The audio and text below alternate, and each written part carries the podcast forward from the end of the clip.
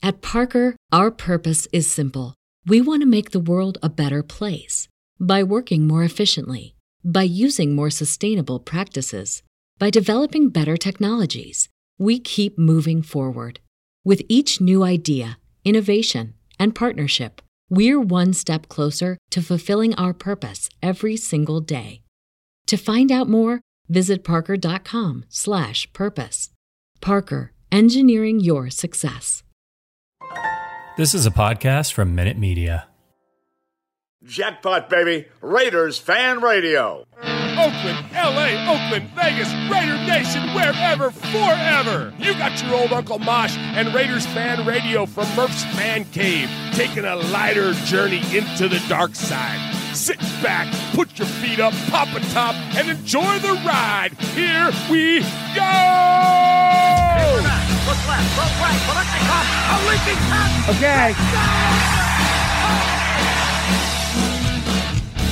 We miss you, we love you, and we'll see you in the Hall of Fame. When you have great coaches, then after you have great coaches, you get great players, you have a great organization, and you tell them one thing. Just win, baby. Way up the middle, intercepted Filipiano at the 50, time running down, Oakland football, and I think Oakland victory. The Oakland Raiders have scored on the most zany, unbelievable, absolutely impossible dream of a play. Well, I love this team. I think this team can win. You are listening live to Raiders Fan Radio, hosted by Murph, Uncle Mosh, and Swag Jeff. Take it away, guys. Why, thank you, Brent Musburger, and welcome to episode number 221 of Raiders Fan Radio. What is up, Raider Nation? This is your buddy Murph back once again for another episode of Raiders Fan Radio, and which we hope will be a fantastic evening here as we get to celebrate the Raiders, and not a lot to talk about tonight, so probably just going to be a short show, and appreciate everybody checking us out here in Murph's Fan Cave and at Raiders Fan Radio on any of your favorite podcast services. You can find us on any audio platform just by subscribing to Raiders Fan Radio. That is RAIDERS FAN RADIO. That's Raiders Will Compton, not Raider Fan Radio. But anyways, we're going to speak about our buddy Will Compton here in just a little bit. But anyways, so on this night when it's very uneventful and not a lot to talk about, let's go ahead and bring in my fellow amazing co-host right here from the top. First off, let me welcome the man that adorns the western annex of the Murph's Fan Cave desk, the gentleman that sits to my right, the legendary, the one and only Uncle Mosh. I'm going to answer your question. Okay. Because you did a wonderful intro. Oh, well, thank you. Not you. Oh. What are you talking about? You said, why, thank you, Brent Musburger. And I said, because you did a wonderful intro. Oh, okay. That's why we thank him. Oh, yes. Because you said, why, thank you. Yeah. Well, that's why we thank him. And he says, take it away, guys. Yeah. But he says, you said, why, thank you. Well, that's why we thank him. Oh, that's why we thank. Oh, I get it. Yeah. So, it was a joke. I'm a little slow. You're sensitive tonight. Well, I wrote that in the chat. Sensitive. Did you? Said, Jeff, don't you think he's a little sensitive? Well, he was yelling at us while the mics were muted. He was screaming at us. All right. Wouldn't stop. No. Well, let's introduce Jeff before you get too sensitive and start crying. Thank you for that. All right.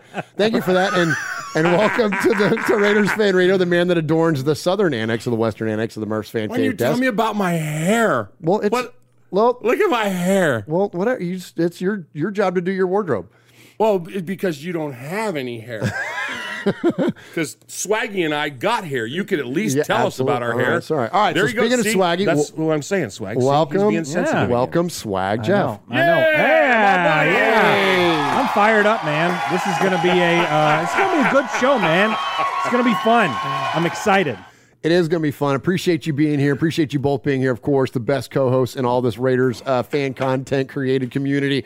And so look, I'll just throw it out there, because you know what, the best way to deal with awkward is to just acknowledge awkward.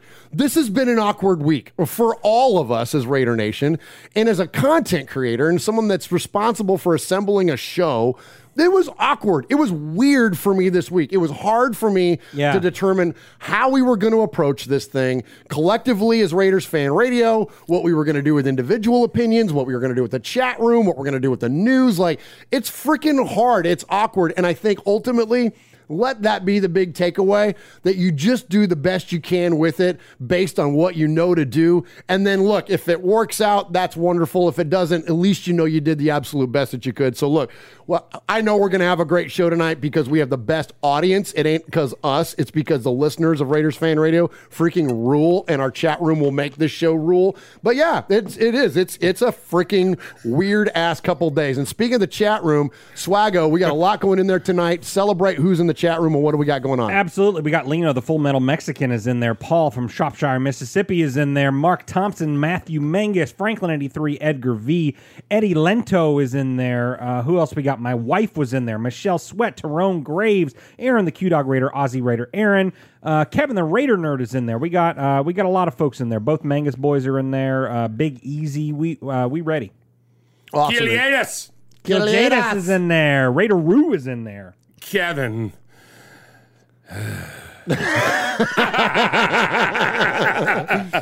All right, so appreciate everybody that's in there tonight. Again, I mentioned you can find us on any podcast service. We appreciate all of our wonderful new listeners we've gotten now from Just Blog Baby and from Fansided, and so appreciate being a part of their network and being partners with them.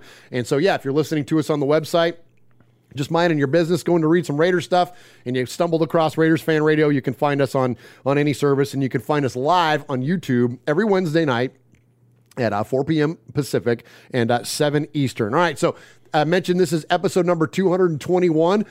Swag Jeff always takes our episode number and ties it back to something significant and cool within Raider Nation. Swag Jeff, what do you got tonight? Well, this is the last one that I have in the holster. I 2 months ago, okay. I did like a bunch of them 2-3 months ago, and I'm on my last one. Nice. So, but it's a good one. All right. It's a good one. We're going back to the year 1987, and who knows who I'm going to talk about? 1987? Yeah. I'm going to go Tim Brown. Okay. Mosh? 1987. Is this when I say Gruden? No. Oh, no. I know one person that knows who we talk about. Okay. Bo knows. Oh, of course. I was thinking you were going to go with like when Timmy was drafted or something. No. We're going to go back to November 30th, 1987. Oh, come on. Yeah, November 30th, 1987, Bo Jackson. Bo Jackson beat the Sea Chickens, and the Raiders beat the Sea Chickens 37-14 that day. Bo Jackson rushed for 221 yards. No way. It was a big one, buddy. Yeah, that was a big Thanksgiving Sunday, yeah. Was that the one where he lit up the Boz? Absolutely. The Boz, yes. Beautiful. It ran into the tunnel and all that stuff. Absolutely, man. Yeah, 221, man. Great 221. Day. Awesome. Good. Nice, Jeff. Yeah, man, I love it. That was a good one. I've been looking forward to that one. That's a good one. Yeah, that's a good one. Right on. Mosh, give him some applause and then give us some contact info. That's all you got. Okay, here we go. Good job, Swag. Well, yeah. You're going to have to go back to work, buddy. Woo! I know, hey, right? Raider Nation, you got your old Uncle Mosh here with an updated contact info. So sit up, zip up, shut up, and pay attention. You can call us at 909-345-3346. Or as Murph would say, 909-345-3346. How about emailing me? You want to email me? Email me. Email me. show@RaidersFanRadio.com. Or what about reaching out to us on some of that social media stuff Swaggy likes? Try Facebook at Raiders Fan Radio Podcast. The Twit at Twitter at Raiders Fan Radio. Insta something. Instagram at Raiders Fan Radio. The TikTok at Raiders Fan Radio. Or what about the Twitch? You know, everybody's got a lot of Twitch. Anyway, Twitch at Raiders Fan Radio. Or if you don't like that, go to the YouTube. America, go to the YouTube. YouTube.com/Raiders Fan Radio. Oh, my God. If that wasn't enough, go to your podcast provider and search Raiders Fan Radio. Holy crap, that was a lot. Oh, my gosh. Uncle Mosh is on one tonight. I love it. Good. So for those of you that are on the audio only podcast, during that break there while we were playing contact information, Swag Jeff was assaulted by Uncle Mosh. That was amazing. He didn't do anything wrong this time either. No. Well, no, he's awesome. We had a great, we had dinner together tonight, and it was great. Yeah. And then that was dessert. No. All right, so here we go. So let's jump into, before we get to our first segment, which is always respect, I do want to also call out the other show that's on our network here on Raiders Fan Radio. It is called Silver and Black Flashback. It is our good friend Rich Schmelter. He's got episode number 11 out.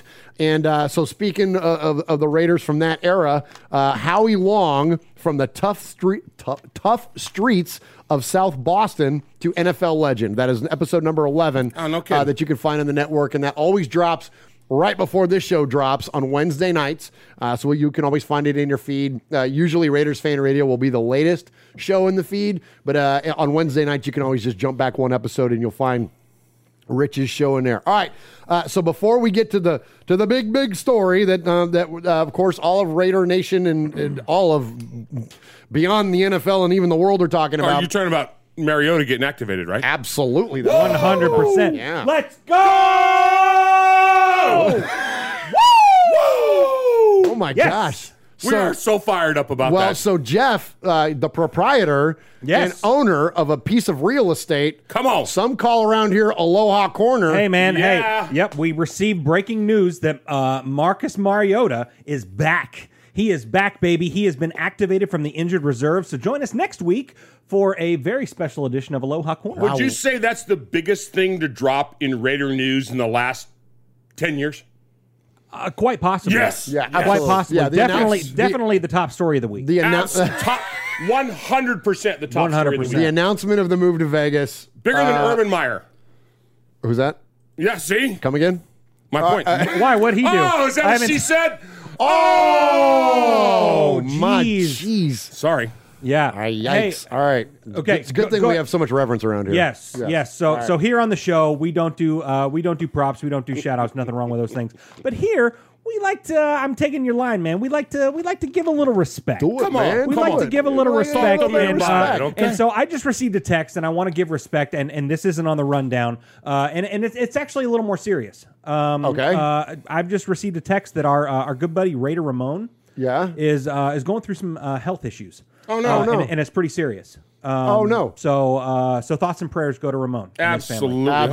100%. Much prayers up, brother. Yeah, absolutely. Yeah, Raider, we're thinking about you, and we love you, man. Raider Ramon, for some context, he is in our opener. He's the guy that on his bicep here has the Raider shield and made men. He was the first Raiders Fan Radio tattoo, and he has become a great friend of ours. 100% off the air, as much as he is a friend of ours. He was on the meme king. He makes the best memes, but he's absolutely going through some stuff right now. So thoughts and prayers go to him. Absolutely, much respect. And I got to say that thank you, Jeff, for bringing that up. We inadvertently forgot to shout out Raider Critique earlier in the rundown of who all was here, and he got his feelings hurt, and he's sensitive like you, Murph. Don't be. Anytime we ever miss anybody, please don't. And you know what? And listen, and it's funny because one of our callers takes a shot at Swag Jeff. Oh no, really? Because we were talking about our fellow content creators last week.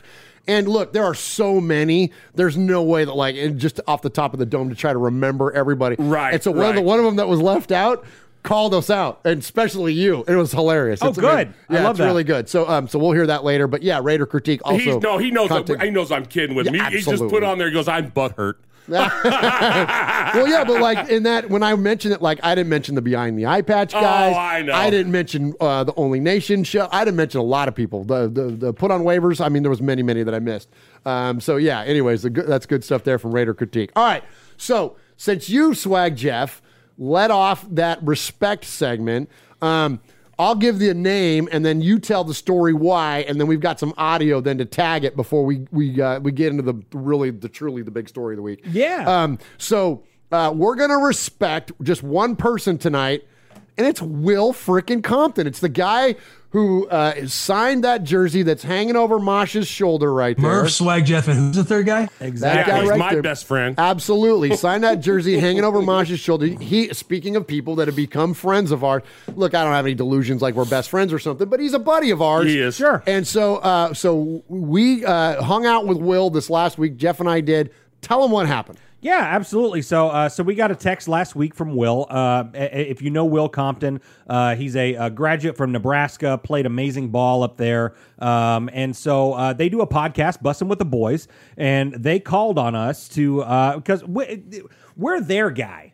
You know, whenever Will needs something, man, he's always hitting up the Raiders Fan Radio crew, man. We're a guy. Yeah, we're their guy, man. So he called on us last week, said, man, we need to get this bus. That you and I are in transportation. We're in transportation services. You're logistics guys. We're logistics guys. We're logistics guys. Yeah, absolutely. We're in real life, we work in transportation and stuff like that. And so he called on us, and so we went down there, we got it all set up for him, and they took the bus that doesn't run, has 40-year-old tires on it, all this stuff, and they needed to get it up to Lincoln, Nebraska for the game. So they called. Tell them why you needed to go to that game, though. Why did the bus need to go to that game? Well, because Will is a Nebraska guy and Taylor Lewan is a Michigan guy. Right. And so they had like a $10,000 bet of who's going to win the game, and so they went and did some serious tailgating and did a show and all that stuff up there. And so they called on us. You know, we helped them out, we hooked them up, and we got rewarded for it. We got some love on the podcast. So if you go to the latest Bussin' with the Boys episode, it's the latest one. It just dropped this morning. They release on Wednesdays, just like we do. And so let's check in with our buddy Will. This is pretty cool. He calls out it's on their proper show. It's on their proper show. He misses on the name a little bit, but still, it's very, very cool. And then from there, it was figuring out how we could get everything paid for. Nebraska helped a lot, but first and foremost, Raider Fan Radio, Swaggy Jeff and Murph. Thank you guys so much for getting the bus towed out there. They hooked it up with the tow truck driver. Threw a little bit in to sponsor the bus getting out there. All right, there you go. So there's our buddy Will, man, giving a little shout out. We left him some banners too. Hopefully, we'll see some love on the socials. Yeah, and, hang them up or give them back. And hang them up or give them back. But and not only just Will, but like. Listen, and I'm not sitting here trying to freaking blow smoke about the whole bussin' thing, but those guys are so cool. Alex and JP and Garrett and am I missing anybody? Who else? Blas, of course. Yeah, Blas. Yeah, Blas. You know what I mean? Yeah, he's Blas, our dude, man. Yeah, the best, and it's a fellow California guy. They're just the coolest guys to hang with. They're not prime timers at all. Yes. They don't make us feel like we're less than because we're... Well, JP had our shirt on when we were there last year. Yeah, he was wearing a Raiders Fan Radio shirt, man, and even whispered to us on our video and said, I might make the switch to Raider Nation. Yeah. But come on over here, buddy. They have one of the most popular sports podcasts there is, and yet they let schmucks like us just kick it with them and don't make us feel like we're anything. And in fact, Alex was their main producer, highly complimentary of us in getting picked up by Fansided and starting that relationship. So we can't celebrate those guys and respect those guys and that crew enough because they're just they're cooler than just shouting us out. Yeah. They're real. Well, and they just got picked up by what's the whiskey that he Whiskey Pig or something like that? Yeah, he gave us bottles of booze, man. Yeah, it's real good. it's real nice. It's no Woodson whiskey, but it's good. Yeah? Okay, yeah, right on. Yeah, it's good. Right on. Good deal. All right, let's hit an audio break and then let's get to this stupid Gruden stuff. What's up, Raider Nation? It's your boy Will Compton. You're listening to Raiders Fan Radio with my boys Murph, Swaggy Jeff, and Uncle Mosh. Tune in because they fucking put out a banger podcast. All right, so to start off this segment, let's talk about the Gruden thing, man. So you guys know how we do it. Actually, shout the chat out first, Jeff. Go and give us that first. Absolutely. We got Uncle Mosh in there. We got Big Easy, Raider Critique, Aussie Raider Aaron, Tyrone Graves, Eddie Lento, Full Metal Mexican, Killed Jadis, Anthony Provencio, Big Easy, Lencho is in there, Aaron the Q Dog Raider, Corey Fleck is in there, Erica S is in there, so many folks, man. That's Storm awesome, is man. In there. Appreciate you also very much. So you guys know how we do. We don't normally. We don't normally get overly reverent and intense or anything about things, but I think some things demand a little bit of a tone, and so and this Gruden thing certainly does. But so to set it up for you from the top here, Uncle Mosh, part of the fellow coaches fraternity, like Gruden and so many others. Uncle Mosh reached out to John. I did, yes. And you've got an exclusive audio clip just for us here in Raiders Fan Radio, don't you, Mosh? It wasn't something I wanted to do. I didn't need to do it. I felt that because we are content creators and this is a really rough time, I needed to go ahead and go that extra mile, and I just... What did you ask him? You asked him about his last couple days as a coach of the Raiders. I said, what's it going to be for you now as you transition out of football? Sure. Yeah. And this is what I got. Okay. We're running out of time. My life is running out of lifespan. And that was it. Short and sweet and to the point. It was right there. It was right there. Jeez. Just a clip, man. Yeah, that's a hot take. I had to try to put... That'll be the last time you hear that clip on this show. That'll be the last time you hear that clip on this show. I don't think so. I don't think so. All right, we had to freaking try to make light of this thing because it's just there's so much going on. All right, so here's what we're gonna do. We're not going to make a big roundtable discussion production around this thing. Look, if you want to find or hear discussion around this, it's littered all over the internet. It's littered all over sports media. You don't need to look far to find something like that. So what we're going to do, we're going to give you a little bit of a statement kind of from us. The guys we talked earlier, they've allowed me to kind of speak for them and us collectively. And so we're going to hit on a few points. Then we're going to move on from it, and be done with it. We are going to hear, I've got two audio clips for you. One is from Ian Rappaport, and I think that it's valid because it speaks to the spirit of the legacy of the Raiders and what they stand for. And then I've also got Mike Mayock's opening statement from today. He has an entire press conference that is perfection and is leadership personified. If you want to know what leadership looks like in action, go watch Mike Mayock's presser from today. It is fantastic, and I would encourage you to do so. And I've got his opening statement before he takes questions from reporters, okay?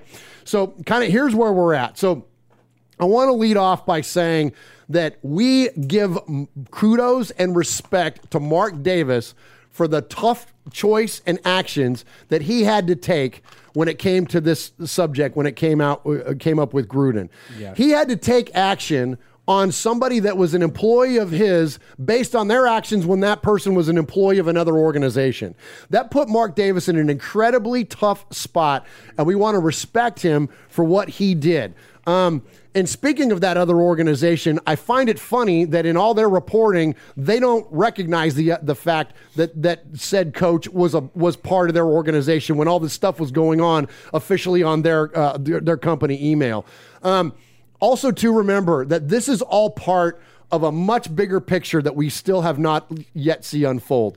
I'll save you all the Murph rants and conspiracy theories on everything, but I will just about guarantee that this portion of what has gone on with Coach Gruden there's a much bigger picture that we're still going to watch unfold, and it has the potential, I think, to be something that's, I hate to use the word monumental, but it is something that is bigger than much bigger than what this is. I also would encourage you to do this. For those of you that are parents, the first thing that happened when all this went down with John Gruden, I use this as a teaching opportunity for my two teenage boys. A lot of the things that we already primarily discuss in terms of their digital and online environment, we hit those things back, and you use this as an opportunity to teach them that anything that you do or say on digitally has a track record and will stick with you for life. These things will not go away. So those are important things. Now, in terms of the content, these were not passing comments. These were not comments that were meant in jest, because these were not poking fun or making jokes. I think it's important for us to all not take ourselves too seriously all the time. We poke fun at each other here in the fan cave all the time. Mosh picks at me about not having any hair.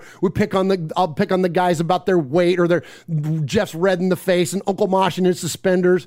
But those things aren't weaponized against them as human beings. And I think that that's a particular distinction to remember about the things that were in the contents of these emails. They were used to as an attack. They were used to belittle. belittle and to break down and that and to use to exploit. You're talking about exploiting people based on their gender or their sexual preferences or the colors of their skin or physical characteristics.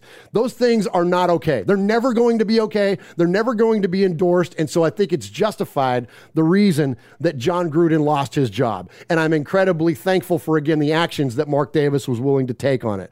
Now, that's also been thrown back at us numerous times about this hypocrisy in the NFL, that there's this whole idea that, you know, well, the NFL lets some people do some things, some of the players in these particular actions, and then now that John Gruden's now being targeted for his words. I think it's important to remember that sin is sin, friends. It doesn't matter what you do.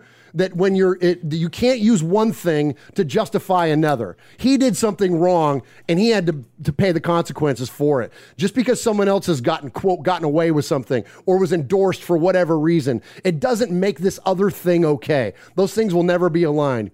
And last, let me tell you this.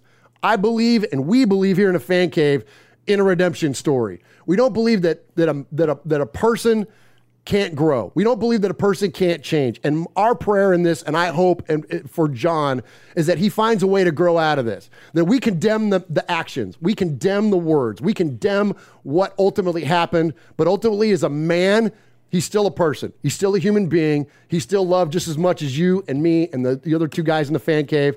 And so that's something that we just wanted to, kind of share with you all. The parting words on this. I'll tell y'all in terms of our own chat room, I'm sure we're going to get a lot of talk on this stuff tonight. We've got a lot of callers, a lot of emailers referencing all the subjects that have gone on, and we're going to honor most all of them.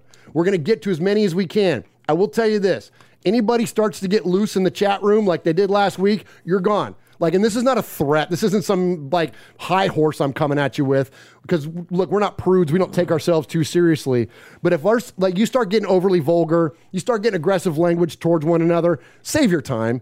Don't put overly sexual stuff or porn references on. Save your time because it's just going to get deleted. You're just going to get banned, and we're going to move on from you quick. So save our time, save yours, and don't put any of that junk in the chat room.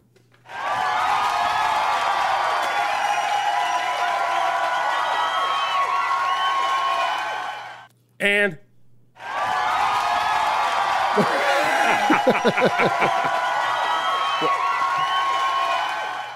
and for Swaggy. Oh, thank you.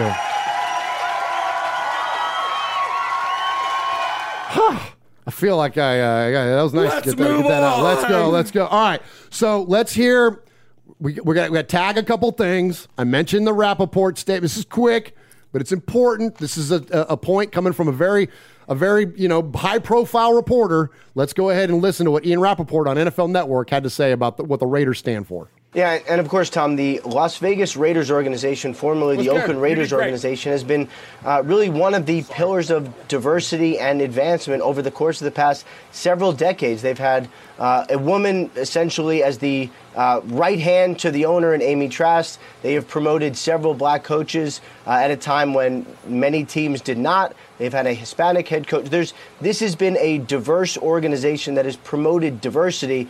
And the fact that over the past several hours and several days, Mark Davis had to answer questions about a coach who wrote many racist things in emails, homophobic things in emails. And this is not what the Raiders have stood for. We have not yet really heard publicly very much from Mark Davis. I'll be curious when he does speak about the values that this organization has stood for, Steve, and obviously completely opposite of everything that we've learned about John Gruden over the past couple of days. All right, so there's a point from Rappaport. All right, I'm going to give you one more before we hit the audio, and then we're going to move on to talking about some football. We're going to talk about on the field. Mosh, I mentioned, Mike Mayock, and I do want to get your opinion on something real quick. Mike Mayock came out with this opening statement today, and I don't think you've even heard this yet, but speak a little bit about the importance, and I'm going to ask you furthermore about the on-the-field impact of coaching in moments of transition. We're going to get to that, but off the field as a leader now is it's been said today that Mike Mayock is the 51%. He's the guy that's the decision maker. Clearly, without Mark Davis made his statement, but Mike Mayock was the face out here today, giving the press conference. He's the guy that is now representing the team. talk about that, the importance of leadership in terms, and I don't want to overuse the term crisis, but when something like this happens, how important is it for someone to step up and to represent in a positive way? Well, you always have to have someone who's willing to stand up. You know, Bledsoe goes down. In comes Brady. 27 years later, he's still playing. Right. You know, Gruden goes down. In comes Mayock. You know, you have to step up. Derek Carr has to step up. People, we have a team that's predominantly made up of African American folks. We have Carl Nassib, who's balling out this year. Who's homosexual, and we have folks. We have a female who's in our head office. You know, these are folks that were not personally attacked, but folks that they're aligned with that were attacked. And I don't mean attacked as in the they were offended, yes. You know, and if it were a shot at retired fat school teachers, I would be offended. You know what I'm saying? Right. So they have to step. They have to rally together. They have to come back around. And they still have a game to play. They still have a job to do. They still have what you can't take away from these 57. Is guys on our it 57 now? Yeah. You can't take away from the passion that these 57 men have shown. You know, they have a lot to do, and you're going to be surprised. I'm predicting right now, it's not going to go the way people think. I agree. It's not going to go the way people think. I agree. This is not going to drop Raider fandom. This is going to come back in a way that is going to backfire on the NFL, and we'll get into that later. Yeah. But this is going to, people are going to go, whoa. Look how they kicked the crap out of the Donkeys the very next week. Look what they're doing. And if, by God, we go to the Super Bowl and we win that damn thing, you know, there's going to be a whole lot of people going, well, you know, I knew the Raiders. Hey, we were in the Super Bowl and our center didn't even show up last time. Yeah, you know? Right. Yeah, so we've gone through other controversy. You know, there's been stuff before, but we've got a guy in the front office that's going to lead us through this. And if he don't do it, then Amy Trask will and Mark Davis will get somebody else to step up and do it. You know, we're okay. We're okay. And if we're not okay, then send me your stuff that's Triple X, because I'll wear it. You know what I mean? And I said, Triple X, don't get excited, Q-Dog. I'm talking about size. He has to give it the fat guy stretch. Yeah. I'm, you know what I'm saying? I'm still a Raider fan. I can't tell you how many emails and text messages. Oh, my gosh. Between the three of us, hundreds of them, yes. Literally hundreds.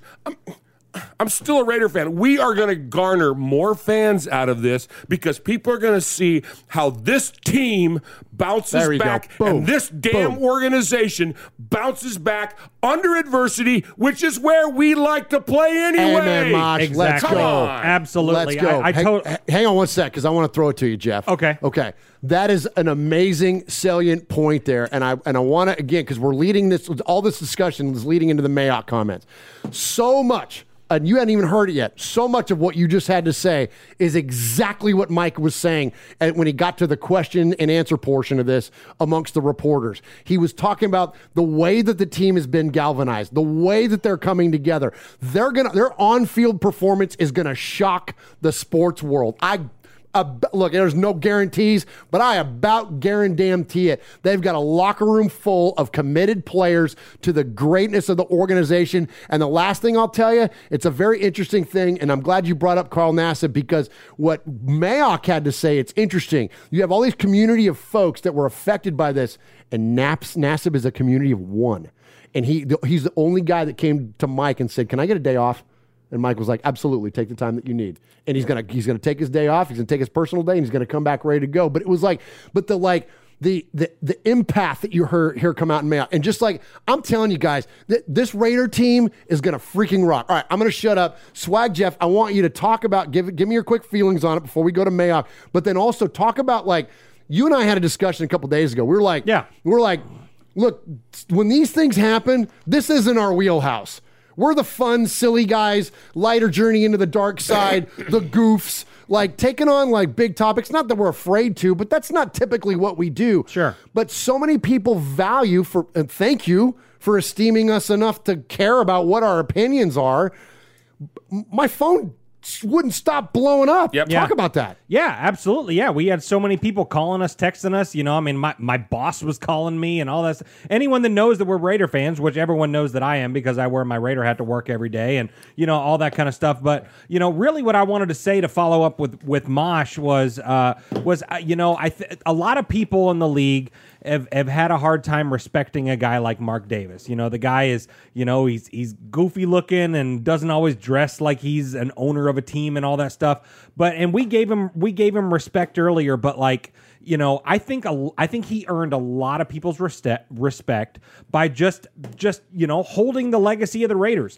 Al Davis was a guy that was all about diversity. He was all about, you know, inspiring change and innovating and all this stuff into the NFL before the NFL started doing this movement. You know, I mean, he hired the first African-American head coach, the first Latino head coach, all this stuff. And so, you know, when he passes away and passes the torch to Mark, he's held that to the same standard. You know, I mean, when there's someone that comes in here and says things that are not a part of that, goodbye.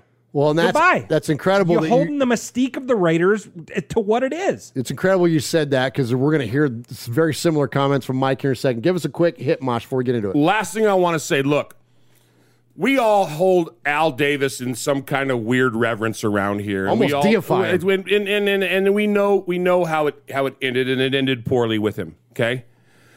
But it's fitting that it ended poorly. Follow me. Okay. Because Kenny Stabler, Charles Woodson, John Gruden, the first Latino coach, the first black coach, were all put into great positions by Al Davis. And they were also fired by Al Davis or traded. You know what I'm saying? Why? Because Kenny Stabler wasn't bigger than the Raiders. Bo Jackson wasn't bigger than the Raiders. You know what I'm saying? I like it, Mike. I'm with you now. John Gruden wasn't. It took me a second, but I'm in here now. John Gruden wasn't bigger than the Raiders. You know, Coach Flores wasn't bigger than the Raiders. Nobody is bigger than the Raiders. You know? And Al Davis wasn't bigger than the Raiders because Al Davis waned at the end. The Raiders are an entity, and they are a thing. You made me cry. I'm telling you, they are a pulsating, growing, rapidly becoming a dominant force that has done so over the 60 years that we've gone, and no one person is bigger than they are. Okay, and that started with him, and of course, it everybody has an end. And we're going to keep going. If DC went down in 2016, yeah, he was able to come back. But we played the next game. We did terrible, but we played the next game. We're going to keep playing. We're going to keep growing. We're going to keep getting better. You can't stop us. You know what's incredible about that? And I swear we're going to get to this clip in a minute. But this is such great conversation. I've always thought of Al Davis as like George Lucas or Lennon and McCartney or J.R.R. Tolkien or like people that created something that becomes bigger than what they are. Like, it's because Star Wars is bigger than George Lucas. Like, it's well beyond that. The idea that you just said that the Raiders have, at this point, have become bigger than Al Davis. The Beatles are bigger than Lennon and McCartney at this point. Like, you know what I'm saying? Like, Tolkien, like the Lord of the Rings, like is bigger than the man that created it. That's a fascinating concept you just said, Mosh. I love that. Give yourself applause, please. And then let's give this thing Mayock thing. Man, that was good. That's why you guys are the best, man. Going on in this building and this franchise for the last several days. So, a lot going on in this building and this franchise for the last several days. And, you know, the way I grew up, the Raiders always stood for diversity. They had the first Latino quarterback, Tom Flores. He also became the second Latino head coach. The first African-American head coach was Art Shell. The first female CEO was Amy Trask. Obviously, all of that was under Al Davis's watch. Now, this week, his son, Mark Davis, I think had a tough time. He had a tough week. He had to gather facts. He had to do his due diligence. And since the day I took this job almost 3 years ago, what Mr. Davis has preached has been three things. It's been diversity, social justice, and domestic violence. So when we go into drafts, if there's a guy with a history with any of those type of things, I'm in Mr. Davis's office trying to show him what's going on, whether or not we've done our due diligence on that guy and whether that not that person should be in this building. He's been consistent with his messaging. And in regards to the John Gruden situation, we all respect his decisions, and we're going to move ahead accordingly. As far as the team is concerned, bottom line, we're 3-2. It's week 6. You know, a lot of these interim head coach deals over the years, it's like week 15 and guys are already packing their bags. That's not the case here.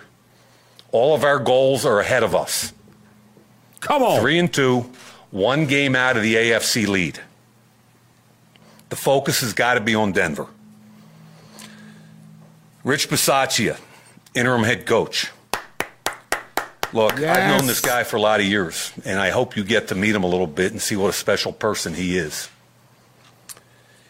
Since he's a special teams coach, he's involved with more players on the team than any other coach in our building. He's involved with the offensive guys. He's involved with the defensive guys.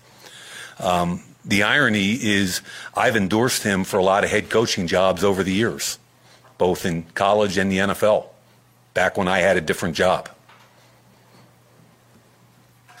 He's got as much respect in the locker room, in our locker room, absolutely, as any coach I've ever seen in my life. And the reason he does is he a great coach? Hell yeah. But he's an even better man. Nice. And what I've always told people when I endorsed him is that he's the most natural leader of men that I have ever been around. Last note, Carl Nassib. He and I spoke yesterday a couple of times, spoke again today. We're going to meet later this afternoon. He requested a personal day today. He just said he's got a lot to process. There's a lot that's been going on the last few days. And, of course, we support that request. So having said all that kind of stuff, guys, I'm going to open up to questions. I'm not going to get into a whole lot of John Gruden stuff. I'm going to follow the lead of our owner. But fire away. All right, so let's go ahead and jump into some. Actually, I'm gonna stop. Chat room, I'm telling you, tread lightly. The stuff that I see and going on in the chat room, I knew this was gonna happen, and it's fine. And again, I'm not trying to be on a high horse. I'm not trying to be an ass about this stuff. But if you're gonna say jackassy stuff, you're gone. Like we're not. And this isn't some exclusive community or something, but if you're going to act like an asshole, we're going to treat you like an asshole, and you can go find another fucking Sorry. You can go find another show to go act like that, okay? Swag Jeff, let's go to the good in the chat room. We've got some amazing donations tonight. Give me a little bit of a shout-out, please, on all the good stuff that's going on in the chat room. Sorry, will you flip it to him? Yes. I'm still deleting comments. Sorry. Oh, okay. All right. Here, I got one for you. Okay, please. Hey, Raider Nation, this is Max Crosby from the Oakland Raiders. And goes down, and Max Crosby, who forced a fumble last week. You're listening to Murph, Mosh, and Swag Jeff on Raiders Fan Radio. Thank you so much. Just win, baby. Fierce Raider 88 asked to be banned. Yeah. Bye. Hi, this is AJ Cole from the Las Vegas Raiders, and you're listening to Murph, Mosh, and Swag Jeff on Raiders Fan Radio. Just win, baby. This is Trent Sig, and you're listening to Raiders Fan Radio with Murph, Swag Jeff, and Uncle Mosh. Just win, baby.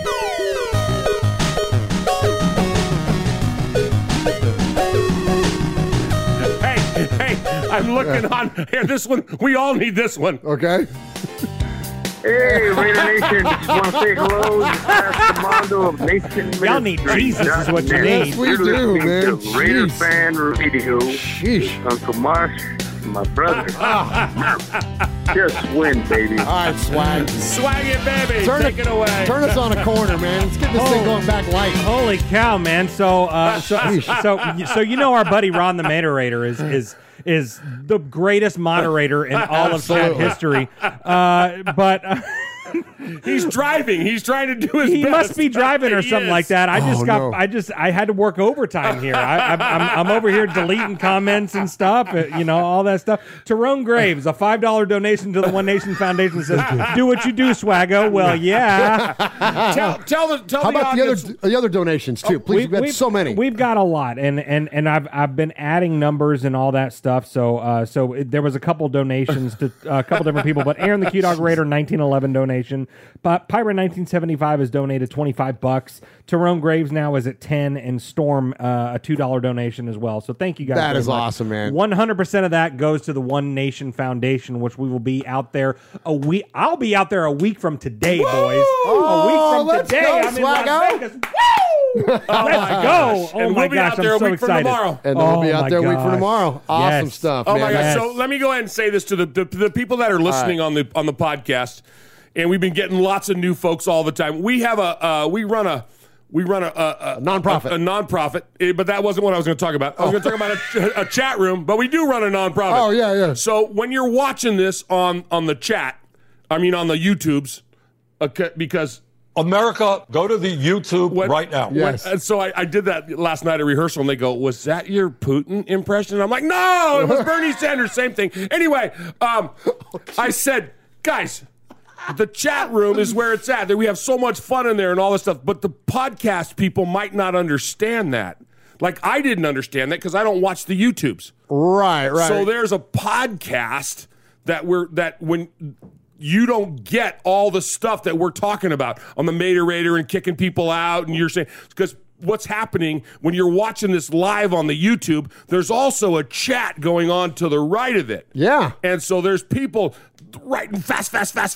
You know, and we got 125 people in there right now watching us live. Awesome, man. Right on. And they're all like, doing all this stuff. And it's really fun. It's really fun. If you got a minute, check us out sometime live on the YouTubes. It's really fun. Absolutely. And we always, and the chat always replays too. So even if you go back and watch the YouTube video later, youtube.com/RaidersFanRadio, you can see that there. All right, we got a couple more donations.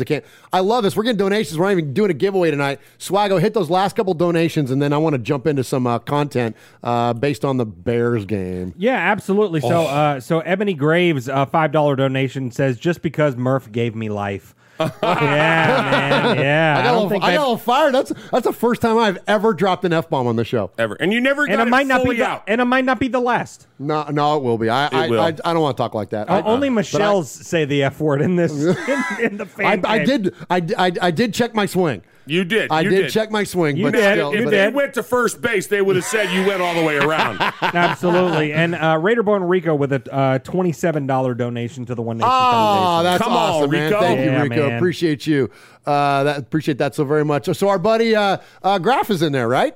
Did I see Graf? Is Graf in there? What's up, Graf? What's up, man? That's my boy, dude. That's awesome, man. Appreciate you jumping in and joining us here for episode. Zach Brewer is in there, a name we don't see a lot. Cool Kev, man. There's all kinds of cool. The Big Easy. Yeah, man. Awesome. Aussie Raider Aaron, Jack Canna, Ron, of course, holding it down. Ron working overtime. Dude, I owe you one for this one. Justin Tolman, Ashton, Raider Rue, Raider Carlos. Paul Edgerton is in there, of course, man. My man Tyrone. Tyrone Graves is in there. We've had so many great participants in there. We appreciate you so very, very much, and it's so funny. And that's you hear me get a little fiery about the chat room, but 99% of our chat room rules every single week. They're so funny.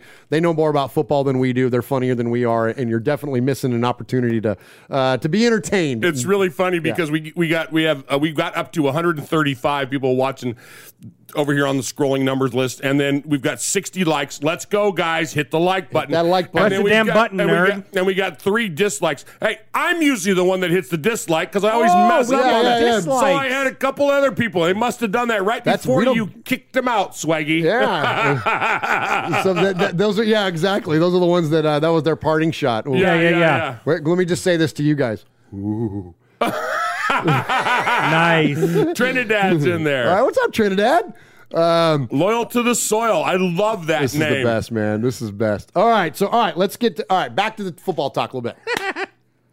Why is that funny? It was funny. Here at the top of the show, let's talk about football. I was just hearing about you. I was just thinking about you going, ooh. Wait a minute. I just saw something. Thumbs downed us.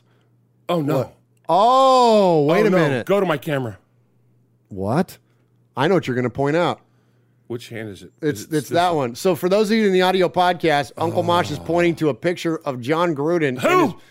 The pointer of the former head coach of the Las Vegas / Oakland Raiders. You better change that, Mosh. Change that up, buddy. All right, so Mosh is walking back there. And so there's a picture. So speaking of Trinidad, Trinidad drew that picture of that skull. It's a calavera. Oh, and, easy with his head, Mosh. Yeah. So anyway, so Uncle Mosh is now taking the calavera and hung it up over the picture of the old coach of the Raiders. Oh, there you go. Yeah, there you go. Very, very nice. That's awesome, Mosh. Because everybody knows that I should be coaching the Raiders. Yeah, you should. No kidding. All right. Okay, now let me see if I can get your camera back right. Oh, I like that. Ultimate zoom on Mosh. Woo! Woo! All right, will I get you lined up there? I'm close enough. Well, I got you on the extreme. Close up there, Mr. DeMille. Yeah, you're too much. You're too much. Yeah. Space takes enough as it is. Yeah. Oh, that's not nice. That was so harsh. That was mean. Why is your thing so bright? Jeff, what'd you do? Can you adjust Uncle Mosh's brightness there? Press the button. All right, let me get to this because I'm going to get ready to throw it back to Uncle Mosh. I'm good. I think you're blown out, Mosh. Still? It's too bright. Yeah, turn it down. There you go, right there. No, go up a couple. There you go, right there. That's close. Okay, all right. So check this out, Raider Nation. All right, so here's what I got for you, Mosh. I'm getting ready to pose a scenario to you. You know me, I'm famous for my long setups, I'm not going to disappoint on this one. Watching the Bears game last week was eerily familiar to those of us that remember watching the Raiders in the third game of the 2017 season. Let me set it up for you. The Raiders go in and win an incredible game at Tennessee, beat the Titans. We blow out the Jets in Oakland. It's Marshawn dancing on the sideline, the famous gif that you still see even to this day. The Raiders are on a roll. It's post-2016. We're all fired up because we know that we should have made a run in the playoffs if it wasn't for Derek getting hurt. Then the controversy starts around, there are some political machinations around the NFL. Controversy starts. There are rumors of division in the Raiders' locker room. I love it. The Raiders go out on prime time and lay an absolute egg on prime time against the Washington then Redskins in a game that they should not have lost and absolutely get dominated. And the rest of the season goes all the way until Jack Del Rio gets fired in the last week of the season because Mark Davis is sick of looking at him and Michael Crabtree's smug faces from up there in his box as he watches them get throttled by the Chargers. Everybody remember that? It was, again, this Bears game felt the same. Now, I know the players were like, oh, we weren't just, quote, distracted, which I'm not a fan of that word, but we weren't distracted by what had been going on with Coach Gruden. But I'm sorry. Okay, I thank you for your words, but the actions and what you did on the field were completely reflective of what happened back in 2017. So so all that said, Mosh, I'm going to throw this to you like this. We are early in this season. We just heard Mike Mayock say, we are 3-2. We are one game out of the AFC lead. We've got a coach that everybody respects coming in. The locker room is bought in. This thing is not freaking over. This is not the same scenario. I know last week looked like it, but now we've made a change, not at the end of the season. We've made a change 5 games in. As someone that was a lifetime educator, coach, teacher, talk to me about the importance of I asked you about the leadership portion coming in midstream. Now talk about on the field. I want to know about player relations. I want to know about coaching strategies. I want to know about, talk to me about, gelling a locker room, that kind of stuff from a coach's perspective. What does Rich Bisaccia, and now, he's a Dago too, right? Hey. So what does Rich and now these coaches have to do to get the locker room bought in to go? Because we got to beat the Broncos' ass this week. So there's 2 things. First thing, I want to throw this at you. Okay. You ready for it? Yes, sir. Okay, and you will want to revisit this with Mikey when you get a chance. Okay. When did we lay that egg? 2017, and who were week three. Okay, just answer me short. And who were we playing? Washington football team. And where did this controversy with Coach Gruden come about? Washington football team. Thank you. Bring that up again when you see Mike. Now let me address your question. Okay. Let me just throw that out there. Okay. All right. Let me address your question. Okay. This is a different group. This is different leadership. This is a different situation. And I think because it's a different situation, because you have players on the team still that went through that prior situation and know how it turned and escalated and became, to use one of your phrase, a big crap in the bed, okay, for the rest of the season. They can learn from that. These are pros. These are people that are being paid a lot of money to do what they do, to play their passion. And I think they understand that.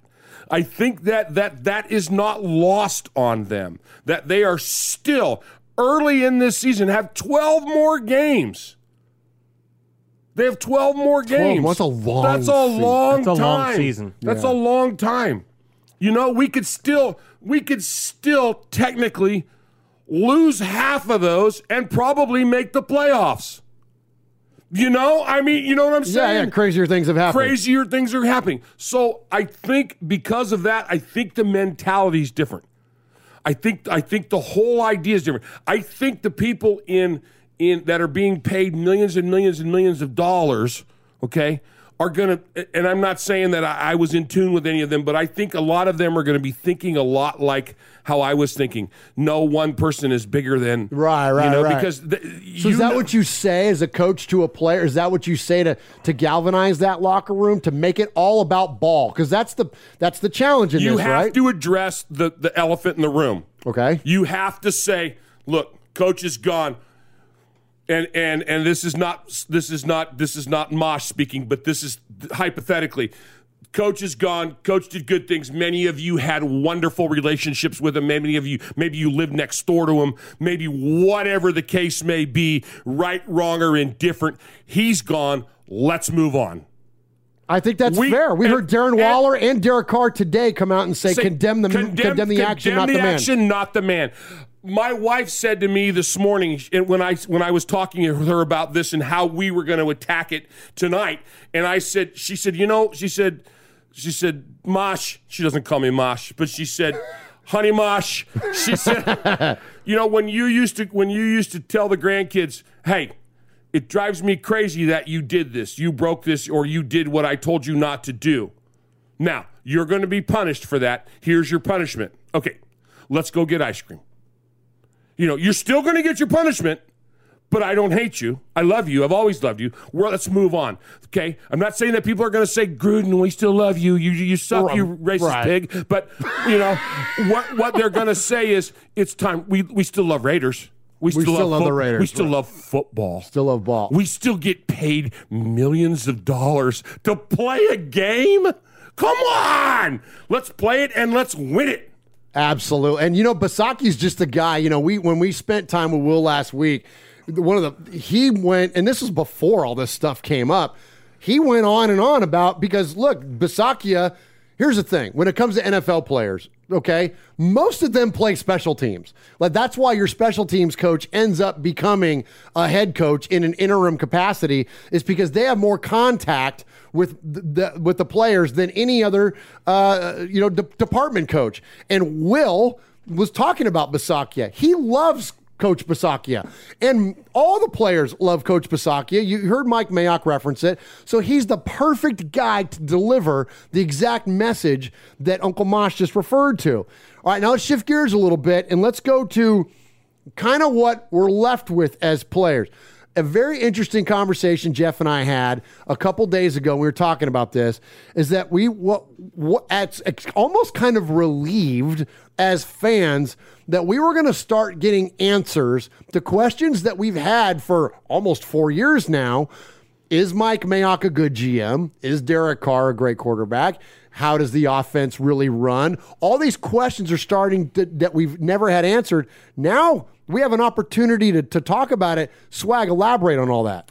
Yeah, well, I mean, you said it right there, exactly. I mean, you know, for people but break it out, like, okay, yeah. But don't yell at him. I'm fired up. This is fun. Okay, well, you rain on my parade a little bit. I was going to say that. But I'm not raining. I'm setting you up. Yeah. You know, people that have talked about, you know, is Gruden checking or Gruden is Carr checking down because that's what he wants to do, or is that because what Gruden has told him to do? Did Gruden always tell him, "Hey, man, live to play another down," all that stuff, throw it in the dirt, all that stuff? We're about to have answers very quickly on a lot of these people. You know, Aaron the Q Dog Raider said in the chat too, as far as Mayock goes, we're about to see a 100% Mayock draft in 2022. Yes, let's see what that looks like. Everyone has been bitching and complaining for the last 3 years about the draft picks and the questionable picks that we've had, and some of those might have been Gruden guys and not Mayock guys. You know, I mean, you told me a story about how Mayock had to show film of Josh Jacobs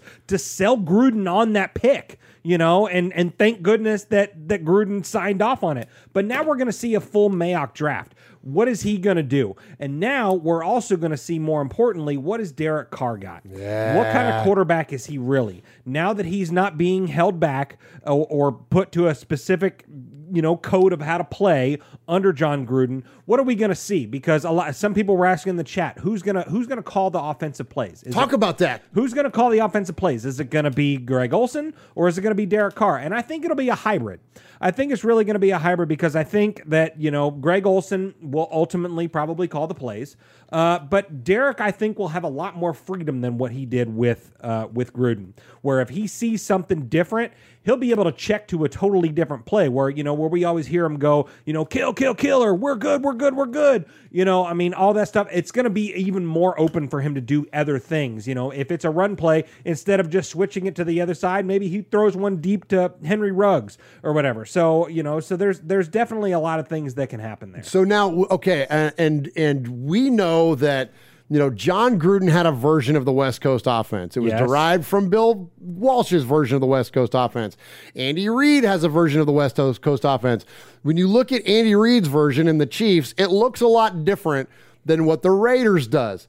Do you think, Swaggo, that we're going to see, like, because you touched on it there about the idea that, you know, has Carr lived in a box?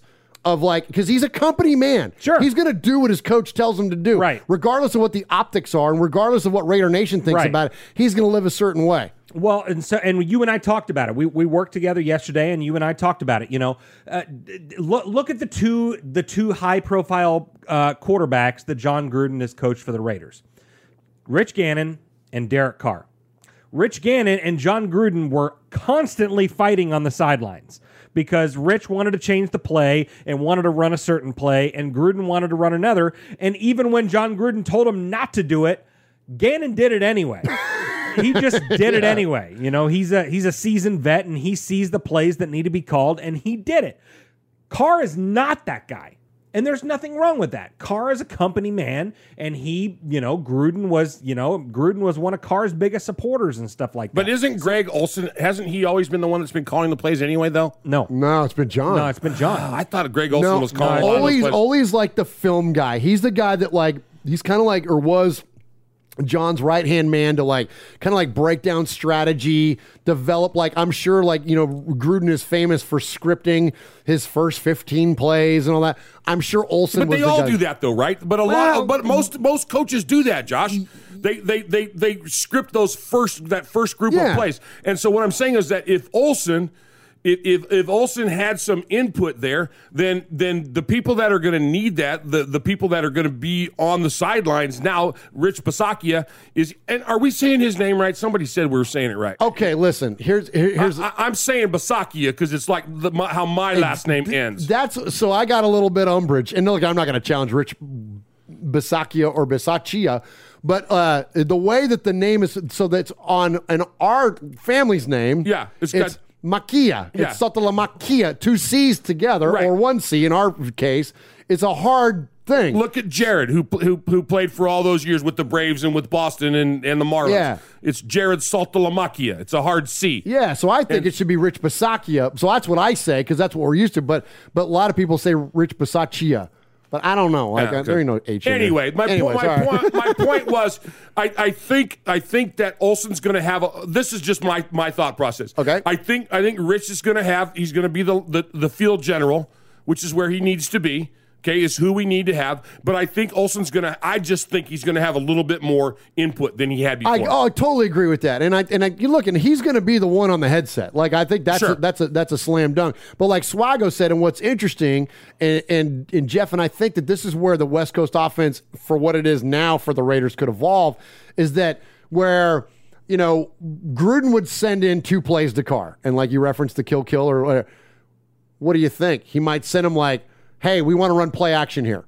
The end. And then let Derek evolve from there? Absolutely. Absolutely. Everyone that has talked about, you know, what kind of quarterback is Derek Carr really? You know, I mean, everyone has questioned Derek Carr his entire career. Now we're going to really see what he's all about. You know, they're going to call, you know, they're going to throw him a handful of plays into the huddle and say, okay, let's see what the defense comes out and does. And let's see how Derek Carr can truly effectively dissect a defense and read a defense and see what happens instead of doing exactly what John Gruden's telling him to do. I think now that Gruden is gone and Bisaccia is there, and Olsen's there and all that stuff, we're really going to see Derek Carr take full control of this offense. I really believe that. Is that the biggest? Because it's going to take us a couple years to see the Mayock question get answered, sure. Right? It could even take a handful of games to see the offense question get answered. Is the Derek Carr question, is that day one? I mean, is that the Broncos game? Does it get answered, Jeff? I think we'll see that a lot sooner. I think we'll see some of it on Sunday. And we're not forgetting, Gruden wasn't Carr's first coach. Oh, not at all. You know what I'm saying? Yeah. So, you know, everybody thought that Gruden would bring the second coming of Carr, and in 4 years, it's been better. It hasn't been great, but it's been better. But, you know, maybe it's going to take... Maybe it's going to take Bisaccia, and then, I mean, who knows how he's interim coach? They may hire somebody in 3 weeks from now. Who knows what's going to happen? Yeah, Urban Meyer might be looking for a job. Oh, hey, no kidding. So Swag, one more for you before we get out, and then after this, we're going to get into three reasons, and you guys are going to duke it out on a little point counterpoint. I think Bisaccia sees the end of the year, sure. Right? What would it take for him to keep the job versus them looking at Eric Bieniemy, who's the guy, Joe Brady from the Panthers is getting rumored, Byron Leftwich is out there. Like, there's a lot of very good coordinators that younger coordinators, like not sure. old retread. So what would it take for Rich to kind of retain his position? Well, obviously win a playoff game. You think just one? Maybe win your divisional round, you know, go past the wild card. If you can go past wild card and win another game after that, yeah, you know, I think, and, you know, and it sounds like Mayock is all in on him. You know, he's been advocating for this guy and says he's one of the best leaders that he's ever been around. Mayock has been around a lot of damn people, you know, and for him to say that, that's high praise. So, you know, who knows? We may have another guy that's, you know, that's been hiding in the shadows being a special teams coach, and all of a sudden this guy comes out and becomes the next, you know, whoever young gun quarterback. He hadn't been hiding in the shadows, and we're going to hear about that in a minute.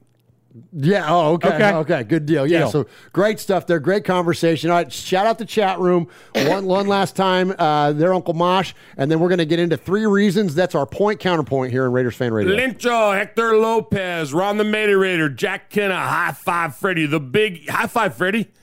The Big Easy, Anthony Carver, Trinidad is there, Erica S., Tall Ken Chit.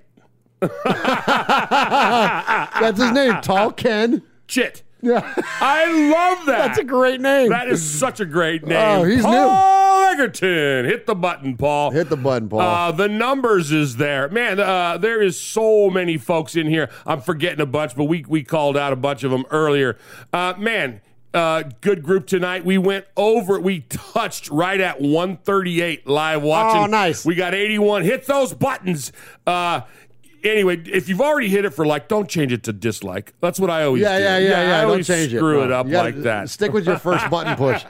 All right, so hey, I got a little something to play for you. Okay, play it. Oh, nice. Patrick Claybaum with NFL Network here. Hey, folks, I know three things you might like. Do you like football? Do you like the Las Vegas Raiders? Do you like listening to things? I'll add a fourth. Do you like swag? Well, here we got Swag Jeff, Murph, Uncle Mosh. This is Raiders Fan Radio. Okay, so this is... Stop it. Get off there, Patrick Claiborne. This is really funny. It's, you know, we haven't won a Super Bowl in a million years. It's okay. We haven't won a Super Bowl this century. Okay? So... people have a tendency to go, why are you such a Raider fan? You haven't won a Super Bowl and blah, blah, blah. You talk like the Raiders or somebody earlier, I don't even remember who it was, said, well, you guys talk like... We deleted it. Okay. You guys talk like the Raiders are the greatest football team ever, blah. Well, you know what? At one time we were. Yeah. At one time we were the winningest pro team in all of athletics. We had the best Monday night record. We had, read it, Josh. I've got this right here. This is from this is a media guide that I have from 1992. All right. For those of you that are on the audio podcast, the Los Angeles Raiders media guide, 1992. And look what it has right there on the back. Top professional sports records from 63 to 91 for football. Number one, the Los Angeles Raiders with a 670 winning percentage. Second is the Boston Celtics, then the Montreal Canadiens, and then the Baltimore Orioles. Uncle Mosh is absolutely dead on. Once upon a time, we were the class not only of the NFL, but of sports. And so just because the iPhone hadn't been invented yet doesn't mean that it doesn't exist, young person. Thank you. Thank you. And yes, we relish in our history, but if you don't study your history, you're destined to repeat it. And that's part of the problem. That's when you asked me earlier about 2017 and the locker room. We have studied our history. That's why it's not going to happen the way it's going to happen. Well, and that's a perfect lead into what's going to happen this Sunday. Well, there you go. And speaking of, our stepbrothers or whatever in our division right here, you know, my TikTok went viral, buddy. Oh, my gosh. You got almost 100,000 views. My TikTok that I posted on the Raiders Fan Radio, if you don't follow us, at Raiders Fan Radio on TikTok, on as Uncle Mosh says, the tiki-tiki-tok-tok. It's almost got 100,000 views, pal. So good. So 100,000 means viral? That's viral-ish. Viral-ish. Yeah. Viral adjacent. Do we have to get a shot for that? Viral adjacent. Yeah, that's viral adjacent. You know what I mean? But you know, and if you didn't catch it, it's me slamming the Chargers. I'm slamming the Chargers and talking about comparison of the two teams and all that stuff. And at the end, I show a clip of our three Lombardi trophies and their empty trophy case. And after the Raiders lost on Monday night to the Chargers, we got a ton more views of people that went back and tried to talk smack to us and said, you know, oh, this guy's been awful quiet since Monday night. Yeah, it doesn't change the fact that we got three Super Bowls and you don't, pal. You still don't. Yeah. It doesn't matter. You know what cracked me up? There was one comment in there that said, and it's just ridiculous. It's that they said the Super Bowl should be reset every 10 years to not count for anything that happened prior to that. What does that even mean? Well, that's the dumbest thing I've ever heard in my life. I know, it's so ridiculous. I'm like, just because you don't like history doesn't mean you get to just change it. Like, you know what I'm saying? Like, it's like, look, the Raiders have three Super Bowls. Like, we're only, you know, second to a handful of teams in the league. You know, the Cowboys and the Niners and the Steelers. And you guys know all who all they are. But it's like, look at the Patriots. But like, you know, look, man, the Raiders have three Super Bowls, and it's relevant. And just because you don't like it doesn't mean that it didn't happen. And so anyways, all right. We missed a golden opportunity. We should have had Mojo on. I would have, because he's in San Diego. I would have loved to have heard, you know, Mo, did I need to come out there and get you out of jail? How many times did you have to fight after that game? You know? I love it. I would have loved to have heard what it was like. I bet it was brutal. So good. All right. Jeff, give us that last. Actually, you know what? I'll shout it out. I got it right here. Do it. Tyrone Graves in the chat. $5. Appreciate you, Tyrone Graves. Here's some more numbers for you. We got three championships. There are 12 teams that have none. Truth. Let's go. All right. Let's get into this last segment here. So this is three reasons. So this is, if you're familiar with the old Saturday Night Live bit, it's point and counterpoint. Now look, three reasons is not easy, because this room is populated with three diehard, especially for this guy. It's your turn in the barrel first because you're the new guy. So listen, it's a tough thing because one guy takes the side of the Raiders and gives you three reasons that the Raiders are going to win, and then the other guy has to take the side of the opposing team to give you three reasons why they're going to win. So let's jump into three reasons. Give me one reason why I should listen to you. Give me one good reason. Give me one good reason why I... So you give me one good reason. Give me one good reason. Give me one good reason. Give me one good reason. Why don't you give me one reason? Three reasons. 3, 3, 3, 3, 3, 3. It's always 3, 3, 3. It's always the same. I can think of three real good reasons. Three reasons. Top three. Top three.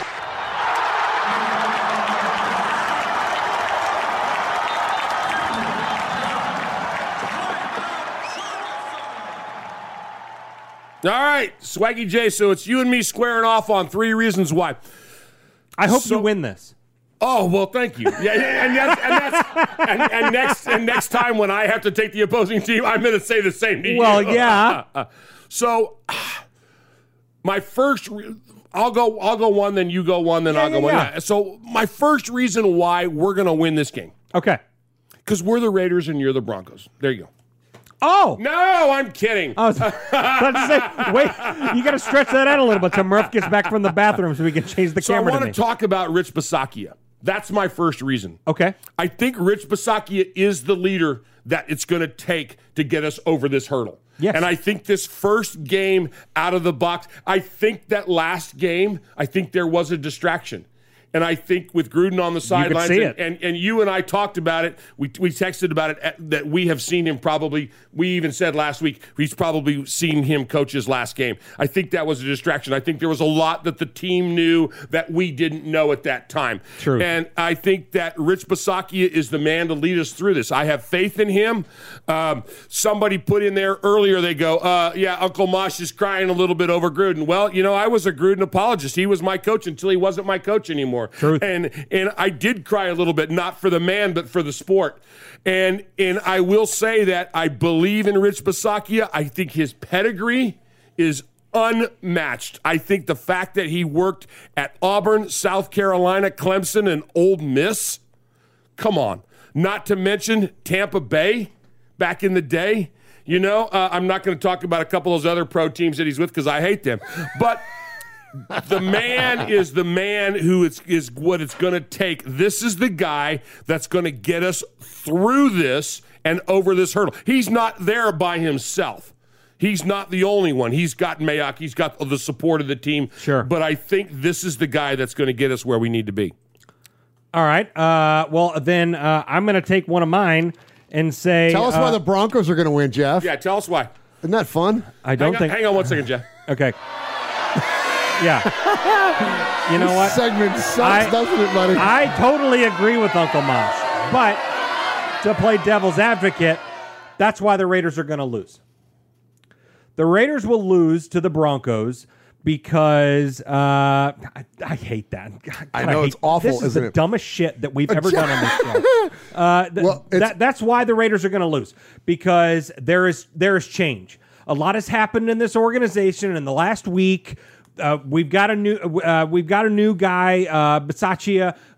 Yes, he, is going to be great, but everyone is still freaking out a little bit.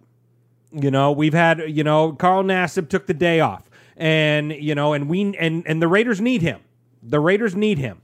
And so, and then you got guys like Derek Carr and all that, coming out, and everyone on the team has been asked about John Gruden. And so there might be a little hangover.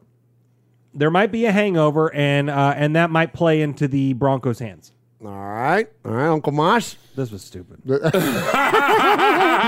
let me just give you a little disclaimer. So we used to play this game when Sonny and I did this show back, and it was the worst. I hated it. I'm with you. I hate it, but I think what it does is that it fosters a fun discussion, because we as Raider fans, especially around here, like we like, we celebrate the Raiders. Like, we're all diehard Raider fans. So it forces you into a box to consider things that maybe you normally wouldn't consider. So that's why I think it's fun. All right, Mach.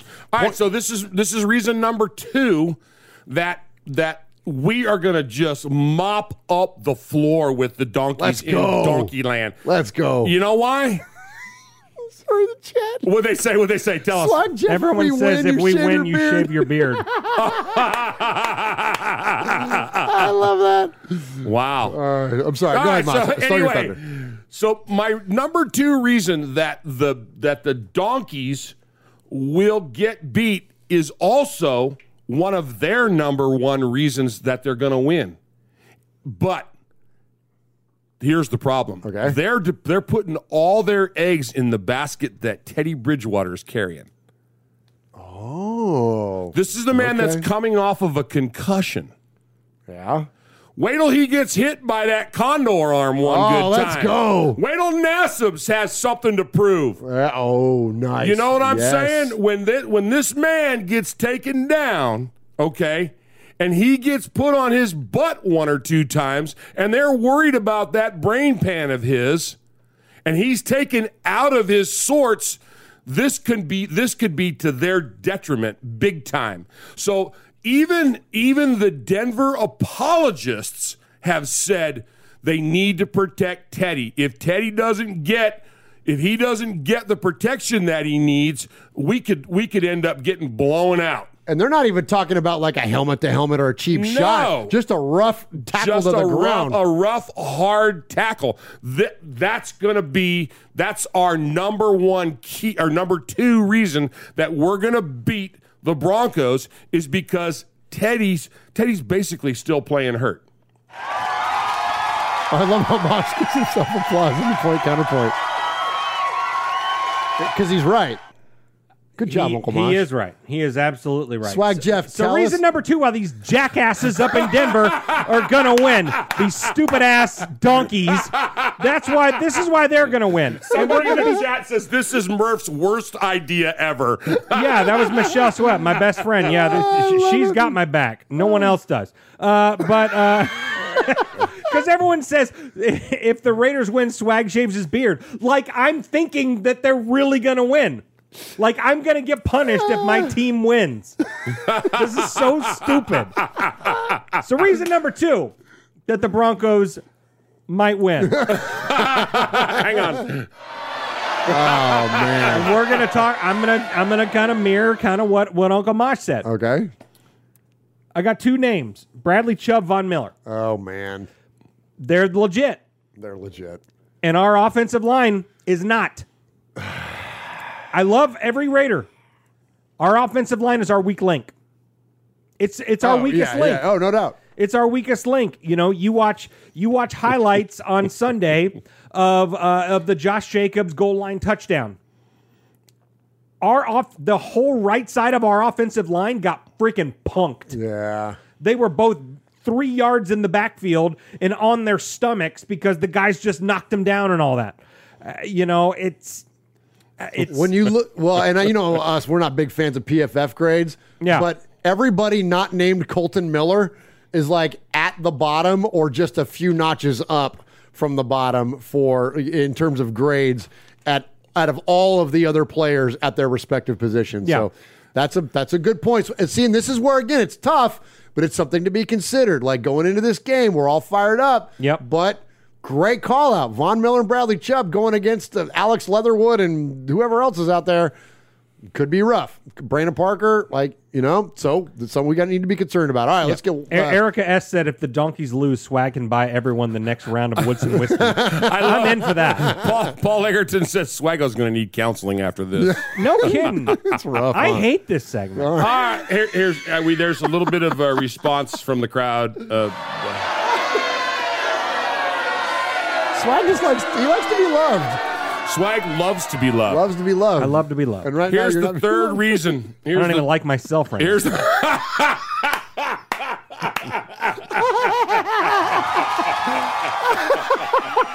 I got a lot of hate for me. I got a lot of hate for me. Self-loathing is dangerous. All right, here we go. Broncos. And we have 5 dislikes now. It's because of my dumbass. This is the best ever. You know what it is? It's because those guys you kicked out earlier stayed and gone for an hour and came back and hit the dislike button. And Lencho said that Bradley Chubb is not playing. Oh, well, good. Well, there you go. Nullified your point. Good. Yeah. That's what I'm talking about. Foxy Scorpio just donated $10 and said, Benedict Arnold, Jefferson Davis, Swag Jeff.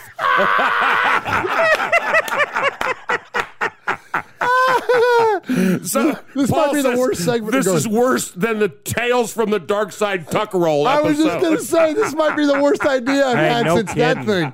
No kidding. Oh, my gosh. And poor Jeff is having to take the front of the of this. I'm sorry, Jeff. You've only got one more to go. All right, Mike. My gosh. How funny. All right. The Broncos secondary shaky at best on the deep ball. That's so funny. Okay, so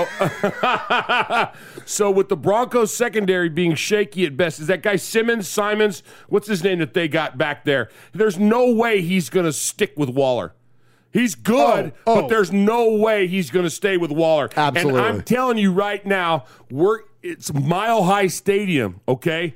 If Derek Carr can throw these balls the way that he's been throwing this year, think about it. I love that call out, Mosh. It's going to be... He's got extra distance. Oh, my gosh, he's got extra distance and elevation. He's not going to need to step up in the pocket and do those ropes. He's going to be going for those touch passes, and nobody can stick with who do we got? The speedster. Ruggs. You got him. You got...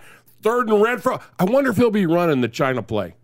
Oh, absolutely. Absolutely, right? You know it. You know it. And Waller, oh, my gosh. It's going to be crazy. We're going to go back to – you're going to see us back to pinpointing Waller like we did in that first game of the season. Let's go. Let's go. Do you want my score prediction at this point? No, let's do that after my point. Okay. All right. Hang on just a second. Yeah. Give yourself some of that. Erica S. is in here saying Swag's about to get blamed for all these emails, too. Why not? Okay, let's hear from Swaggy. All right. It's so funny. Stacy Ruff says that the third reason will be because Mariota's going to start, but that might be one of Mosh's, why the Raiders might win, is because Mariota would start. Michelle says Swag refuses to do the third point. Yeah. No kidding. No kidding. Are you abstaining from the third comment? Or are you going to play? No, I'm going to tough it out. Okay. I'm going to tough it out. I'm a man. Way to be a grinder. I'm a Raider. Hey, I'm a Raider. Raiders will always finish. And what does Will always say? Hey, things are tough on the boy right now. Things are a little tough on the boy, man. And it's so funny. I laughed when he brought up his third point because we didn't talk about this. You and I didn't talk about reasons why the Raiders will win or lose. Not at all. The third reason why the stupid-ass Broncos might win this game is because of our banged-up secondary. Mm. Oh, our banged-up secondary. You got Mullen out. You got Damon Arnette, who may or may not have played a factor anyway. Just ask here on the Q-Dog Raider. But Hobbs and Amik Robertson are holding their own. But when are these injuries going to catch up? Yeah, and we might see Jerry Jeudy, pull some trickery out. He's a hell of a route runner. We might see him come and do his best Hunter Renfrow impression. Not nearly as good as Hunter, but yeah, it might happen. So all right, you feel good about that? No, I feel shitty about that. All right, let's give Swag a chat room. Give him some love. Right, let's celebrate Swag, Jeff. You did it.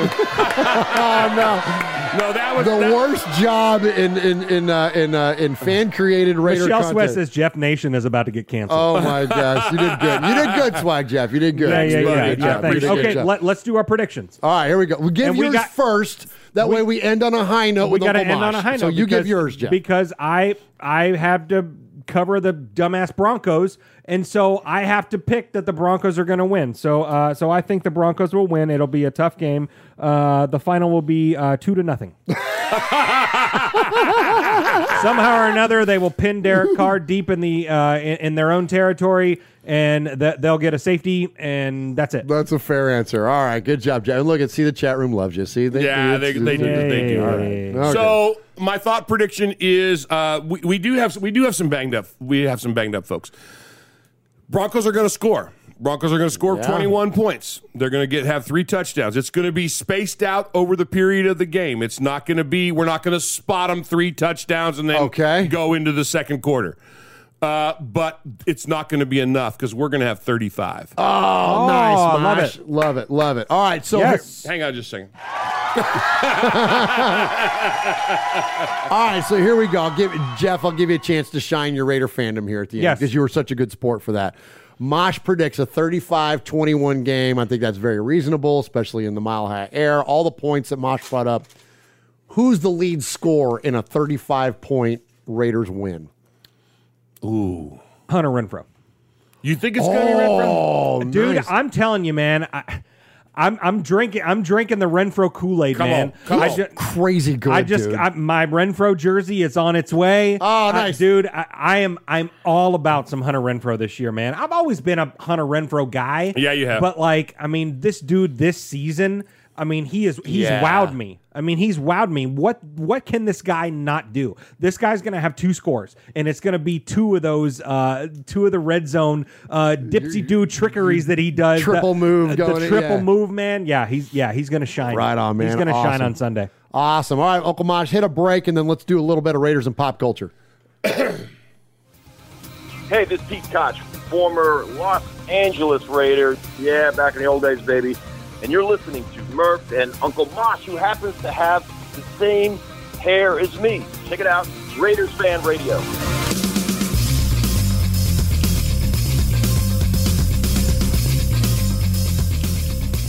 All right, Raider Nation, appreciate all of you that are in the chat room tonight. Tall Ken Chit, that is the best.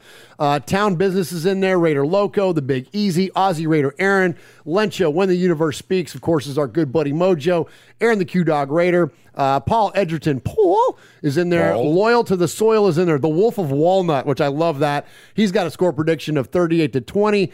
Michelle Sweat, did I say that yet? Running Bear, what's up, Running Bear? Good to see you, my friend. Tyrone Graves is in there. B. Al is in there. Ebony Graves is in there. Daniel Mangus is in there. Hector Lopez. David Perez. I can't scroll up all the way. High Five Freddy. Raiders Zach. Oh, my gosh, man. So many great folks in there. We appreciate you joining us for this episode of Raiders Fan Radio. Hit that subscribe. Hit the bell. We're almost at not a big milestone number, but it's 3,500 or something like that. So so hit that subscribe button so we can hit that. And again, just search for the audio version of this show, Raiders Fan Radio, on any of your favorite podcast services. Alberto Quiñones is in there. We appreciate you, Alberto. Raider Loco. Oh my gosh, this chat is going nuts tonight. Revolutionary Road, Bugsy Raider, Raider Zach, Alex Flores. Duke City Raider. Come on, dude. That's Martine. I got to meet Martine at our pregame the other day in Vegas. Man, so many great folks in there. Appreciate you so very, very much joining us here for this episode of Raiders Fan Radio. All right, one of the things we do before we get to you, the best of Raider Nation and your phone calls and your emails, we like to do Raiders and pop culture. This is where the Raiders show up in something that's not typically Raider related. So that could be a song, it could be a TV show or a movie. In this case, it's a live magical performance, all right? So there are a lot of course, as you know, amazing shows in Vegas. My personal favorite is the Beatles' Love, the Cirque du Soleil. Probably my all-time favorite thing that's not a Raider game. But also the high-profile magician Chris Angel. I've actually seen Chris's show at the Luxor. Well, Chris announced that he was going to be doing a live Hey, he made Gruden disappear. Oh shit, Mosh. Jeez. Damn. All he had to do was provide some emails for some folks. Jeez. Sorry. Mind freak. All right. That needs to be the thumbnail of the video.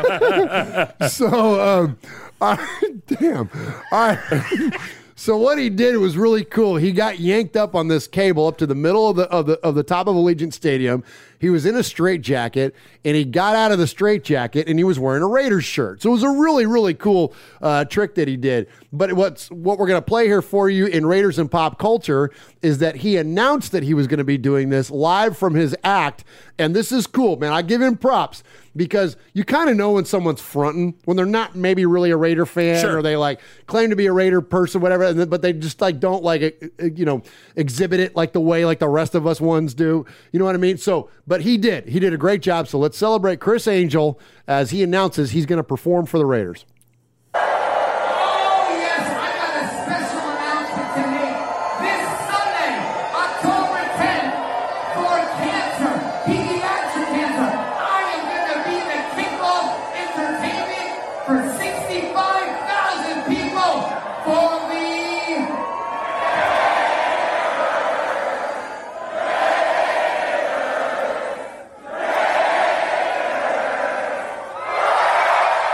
That's nice. Legit, right?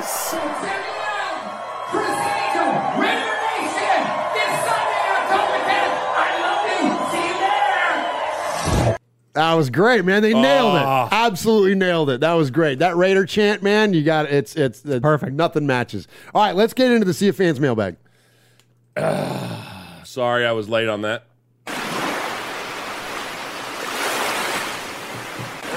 Fading, looking. He's under the gun. He's tied. He's thrown. It is. Oh, he caught it. He caught it.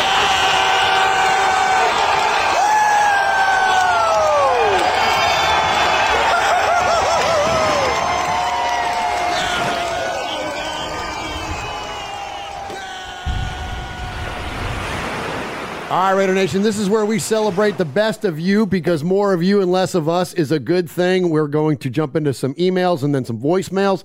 You can contact a multitude of ways. Join us live, like all these amazing folks that are in our chat room at youtube.com/RaidersFanRadio. But you can call the show at 909-345-3346. That's 909-345-3346. You can leave a message 24/7, 365. I know this because a lot of you call at 4 o'clock in the morning, and that's fine. But it's funny, like I set my phone to Do Not Disturb, but if you call twice within 15 minutes, your phone automatically rings. So I get woken up occasionally, but that's fine. Keep them coming, man. We appreciate it. And then we get some calls at 5:55 Central. Yeah, and seriously, like just a little, housekeeping here. We love your phone. Call us by Tuesday.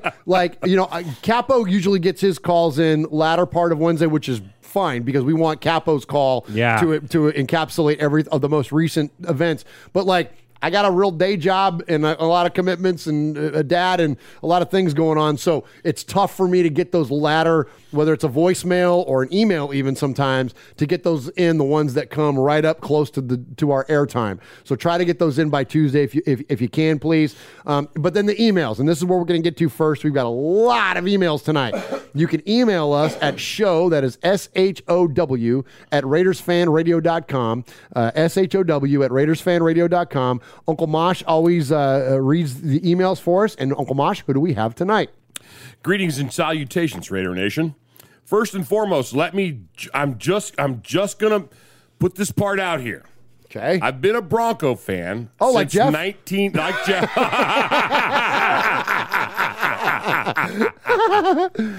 Oh, my gosh. Since 1986, and I am and always will be a Bronco for life, just like Jeff. But I fell in love with a Raider man 28 years ago, just like Jeff. If you haven't figured out by now, this is Ebony, Tyrone Graves' wife. Oh, nice. I guess you're asking yourselves, well, why in the hell are you watching our podcast? Simple. I'm a podcast junkie, especially good podcasts. Well, thank you. Oh, wow. Wow, that was very nice of her. Incredibly kind. Thank you, Ebony. Plus, I respect what you guys are doing by taking care of your own. I am a child nutrition manager in our public school system. Hey, come on, sis. That's your wheelhouse. I love it. And I work at the school in my neighborhood. School is the only place most of my babies get to eat, so I make sure to take care of my own. I have to tell you why I have so much respect for Raider Nation. My husband really wanted to make a home game before you guys left Oakland. He got the chance. It was the game against Detroit. That had to have been one of the best weekends of our lives. We started out that Saturday at some place where all Raider fans hang out. We met so many wonderful people, and when they found out how far we had traveled and that this was his first time in Oakland, they treated us like royalty, even knowing that I was a Bronco fan. Wow. But come game day, we arrived at the stadium. I was in awe. I had never seen a tailgate like this in my life. The people that we met that night before, Raider Mike and Jeff and Kalia, took us to the game so we wouldn't have to worry about parking. They had assigned parking. They began to introduce us to so many people. Every booth we passed, Raider Mike was like, it's his first home game and he's from Mississippi. So everyone began feeding us and giving us drinks. It was truly like a big family reunion. Afterwards, we went out to some hotel where a lot of past Raiders hang out. The whole weekend, he barely had to pull out his wallet. My honey Love got to take his picture with some of his favorite past players. He got a chance to be with his people, with a win, shop at Raider Image, made some new friends, experienced Raider football with Raider Nation live and in person, and had some of the best Mexican food ever. Awesome. To witness him finally be able to be part of Raider Nation in person was phenomenal. Raider Nation gets a bad rap. So for all of the hospitality and kindness we were showing, for the first and only time, Raiders! Let's go! And she says, I love you, babe. Well, you know what? I love you back. I'm pretty sure she's talking about Toronto. Yeah. Wow, that was amazing. That was such amazing. A good call. Ebony. Great job, Ebony. You got the timeline wrong with me, though, because it was 18 years ago when I fell in love with the Raiders. Man. That was me. That was the two of you guys. Oh, well, we love you too. Here we go. Hey there, Murph, Uncle Mosh, Swaggy J, and the rest of Raider Nation. This is Big Bald John. Hey, Back John. In the day, I was born and raised in Las Vegas, and if you were to tell me the Raiders would be there, I would have laughed in your face. Now I live in southern Idaho, where the Raiders will still never come to. I love John Gruden, and for him to go out this way is very upsetting and heartbreaking for me. I was excited when he came back, and I was anxious to see what could have been during his 10-year contract. I have a mixed bag of emotions about the email situation, and I'm very sorry to see him go. My heart aches for Mark Davis, the players, and for Raider Nation. So where do we go from here? I thought our loss to Chicago was ugly enough, but now we have a new head coach and a future of many uncertainties. May the force be with us.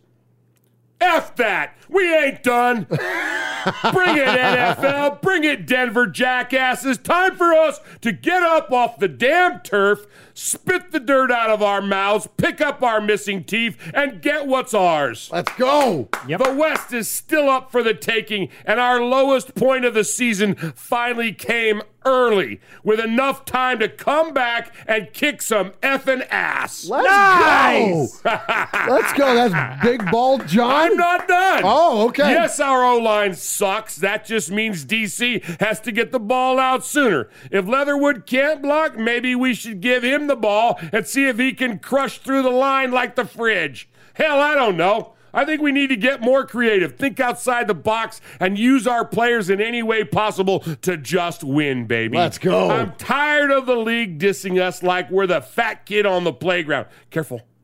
So let's grab ourselves by the cojones and show them who we are and what we're made of. F the rest. Let's take it. Raiders. Let's go. Big Bald John.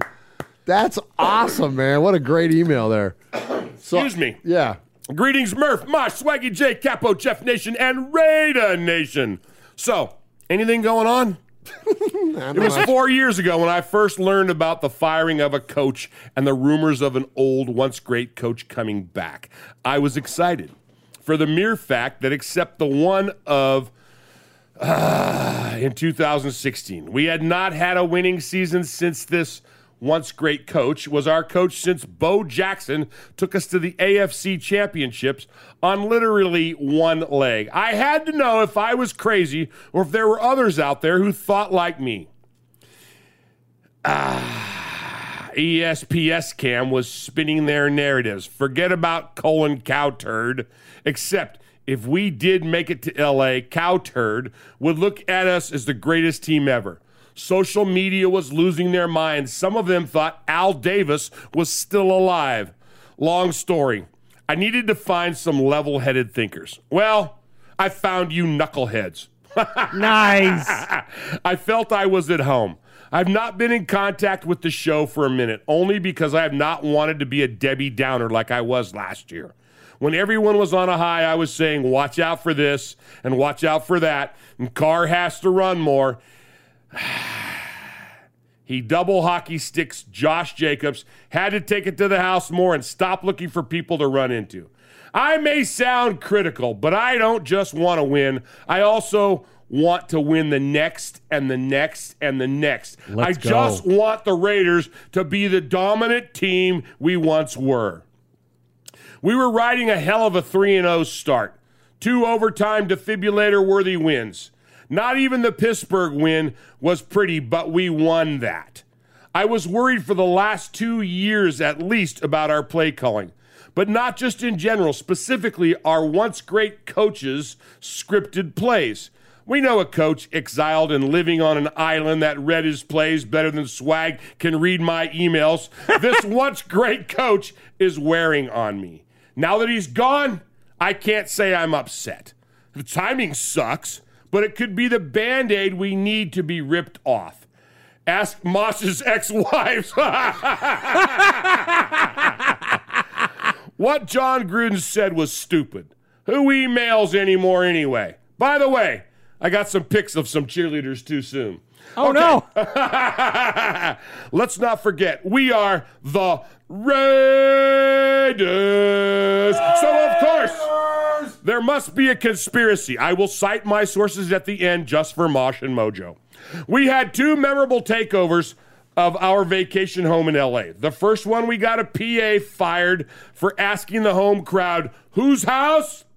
The guy got fired for that? Probably. To a Monday night football game, covered the stadium in silver and black. We almost ruined ESPN scam's narrative and pissed off 28 other NFL owners who said anyone else but the Raiders can live in the Rams' basement. Put yourselves on the back, nation. We pissed off the NFL in just 2 games. Roger was not happy. Suspiciously, Roger has been to every home game talking with Mark. The NFL concluded their year-long investigation of the Washington football team on July 1. This means that's true. Roger has been sitting on these emails for at least 3 months, if not longer. 650,000 emails in the organization. Also in July, the Raiders are under investigation by the IRS. 30-year financial consigliere Mark Bedane steps down at the time of this most important need to the family. What John Gruden said was reprehensible. Notice one thing. He almost dodged the racist bullet, but 2 days later he couldn't get... I don't know what that says. But anyway, he couldn't get past the LGBT... He had cracked the Jameson at this point. The liberal bullets. Almost as if Stacey... Okay. As almost as if the first email was a warning. Was a horse's head the next? Maybe the once great coach was a scam, a fraud, a bad person. Keyshawn Johnson once warned us he was. But what do you say about an organization who sits on this type of information? It's kind of like what you said earlier, Murph. Not even Don Carleon would have the stomach for this. Make no mistake, John Gruden was not canceled. Goodell ordered the hit. I also would not be surprised if Jack Del Rio gave them the password at the very least. I wanted to get rid of our once great coach, scripted plays, but not like this. My best advice to my quarterback, Derek Carr, run. Run, Forrest, run. Oh, what a great abyss this season has turned out to be. Let's remember the players that play the game. Coaches just prepare and advise. Maybe some good and better football can come out of this. Hope my next email is a more joyous one and doesn't flag the NFL. Stacy Roughrider, till I die. Literally, because that is my name. Still proud made man, one-time Sizzler Award recipient. I can't wait to hear Paul's take. One AP News article, July 7th, 2021. Stephen Weimel, NFL Films, Washington. $10 million misconduct investigation. Two, Vegas Sports Today. And he goes on and on and on. And he lists these. And then his last one, of course, is my favorite. Number 5, Colin Cowherd. He's just annoying. Nice. Nice job, Stacy. Wow, so Stacy, man, we poke fun at Stacy for his jumbled emails at times. We love that guy. That was a lot, man. That was a good job. All right, next one. I will not miss the moron John Gruden. Even before his emails, I felt we were unlikely to become legit contenders with him. I just didn't have it as to say you can't coach anymore, and never had it. He never had it as a GM. I don't know if him being gone now can salvage a season where the O-line only has one guy who actually tries to block anyone. An offense that hates scoring, a defense that refuses to stop the run. But the moron John Gruden not being a stain on this organization anymore is a very good thing. Go Raiders. Raider-Roo. Hey. Nice. What's up, Raider-Roo? Appreciate Murph, you. Mosh, Jeff, Vinny, and Raider Nation. First things first. Had a thought about the point Murph made in RFR 219 regarding 3 2021 opponents in a row being the Immaculate Deception, Sea of Hands, and the Holy Roller, 3 famous, infamous games in Raider lore. I couldn't help but notice he left out the Week 1 opponents, the Ravens. Although there's not a named game in Raider lore with the Ravens, there should be. It should be called Super Fat Sunday. Apologies to New Orleans. It was January 14th, 2001, and the Super Fat was supplied by Tony Saragusa when he made a vicious late hit on Rich Gannon, bouncing on him, destroying his shoulder, ending Raiders' Super Bowl aspirations. John Gruden has said Rich Gannon was not the same after that. Now, for the elephant in the room. John Gruden sent personal emails to Bruce Allen, which culminated in his resignation. How many of us would be proud of every email or social media post we've sent over the years? Apparently, during a sexual harassment investigation of the Washington football team, over 650,000 emails were allegedly examined, and the Gruden emails in question were leaked to the New York Times. Sounds legit to me. I guess we'll see how resilient this team is. Raider Nation forever. Frank from NorCal, proud made man. Nice job, Frank from NorCal. Evening, everybody. I hope you're all well, and I'm assuming after the last few days, there's no Woodson whiskey left. What a very sad and disappointing turn of events we've had to witness over the weekend. Firstly, the game itself. We've seen a lot of disjointed, ineffective performances over the years, but that was a bad one. It's not just the defeat that stings. It was the manner of it, and in some ways, the one disappointment that it disappointed me more than the Chargers game. If you're going to lose, then make the opposition work hard to beat you. We were beaten by a team that didn't do anything remarkable. I don't remember one play of theirs that would go on a highlight reel. They did the basics properly. We did the rest for them. Everything that could go wrong went wrong. You could argue that the off-field incidents had something to do with it, and maybe that was the case. But why is it that when the Raiders have an off day, then everybody on the roster does, not just one or two individuals? Nothing worked for us at all, and the Bears could have left the field at the end of the third quarter, and we still wouldn't have scored. They ran through us at will, and we didn't seem to have any inclination on how to stop it. Andre James is being hammered on social media. Oh my gosh. And yes, he's struggled to stop. And yes, he'd struggle to stop me at this very moment. But this was always likely to happen when you tear up one of the best O-lines in football and then ask inexperienced players to perform to the same level. We need experience in there, and so do the young guys because they're starting to drown. The last 2 weeks, we've looked like a team that's been worked out. We haven't been able to create a pocket for DC of any kind for any openings of our running backs. The easy way to answer is, why did it happen? Could be the players reacting to the John Gruden situation. I would hope that wasn't the case, though.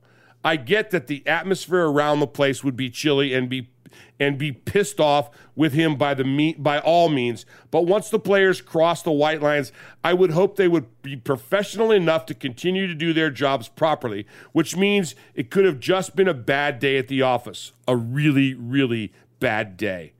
I'm not being wise after the event because I was a huge fan of Gruden and wanted him to do well, but there were times when his play calling was confusing to say the least, and not for the first time. For example, continually running Josh Jacobs up the middle into an unprotected onslaught with no play action, no Alec Ingold in short yardage situations or even as extra protection, and that's just a few instances. Didn't someone once say the definition of insanity is doing the same thing over and over again, but expecting a different result? Like I say, I'm not being wise after the event, but too many times in difficult situations, Gruden's play calling has been stuck in the past. Maybe we'll see a fresher approach from Greg Olsen now, and how much more responsibility will DC get? If things were bad on the field Sunday, then off the field, it's probably been worse. There are no excuses for Gruden's behavior. It's sickening, and a bad situation was about to get a whole lot worse. Mark Davis was being backed into a corner, and the outcome was inevitable.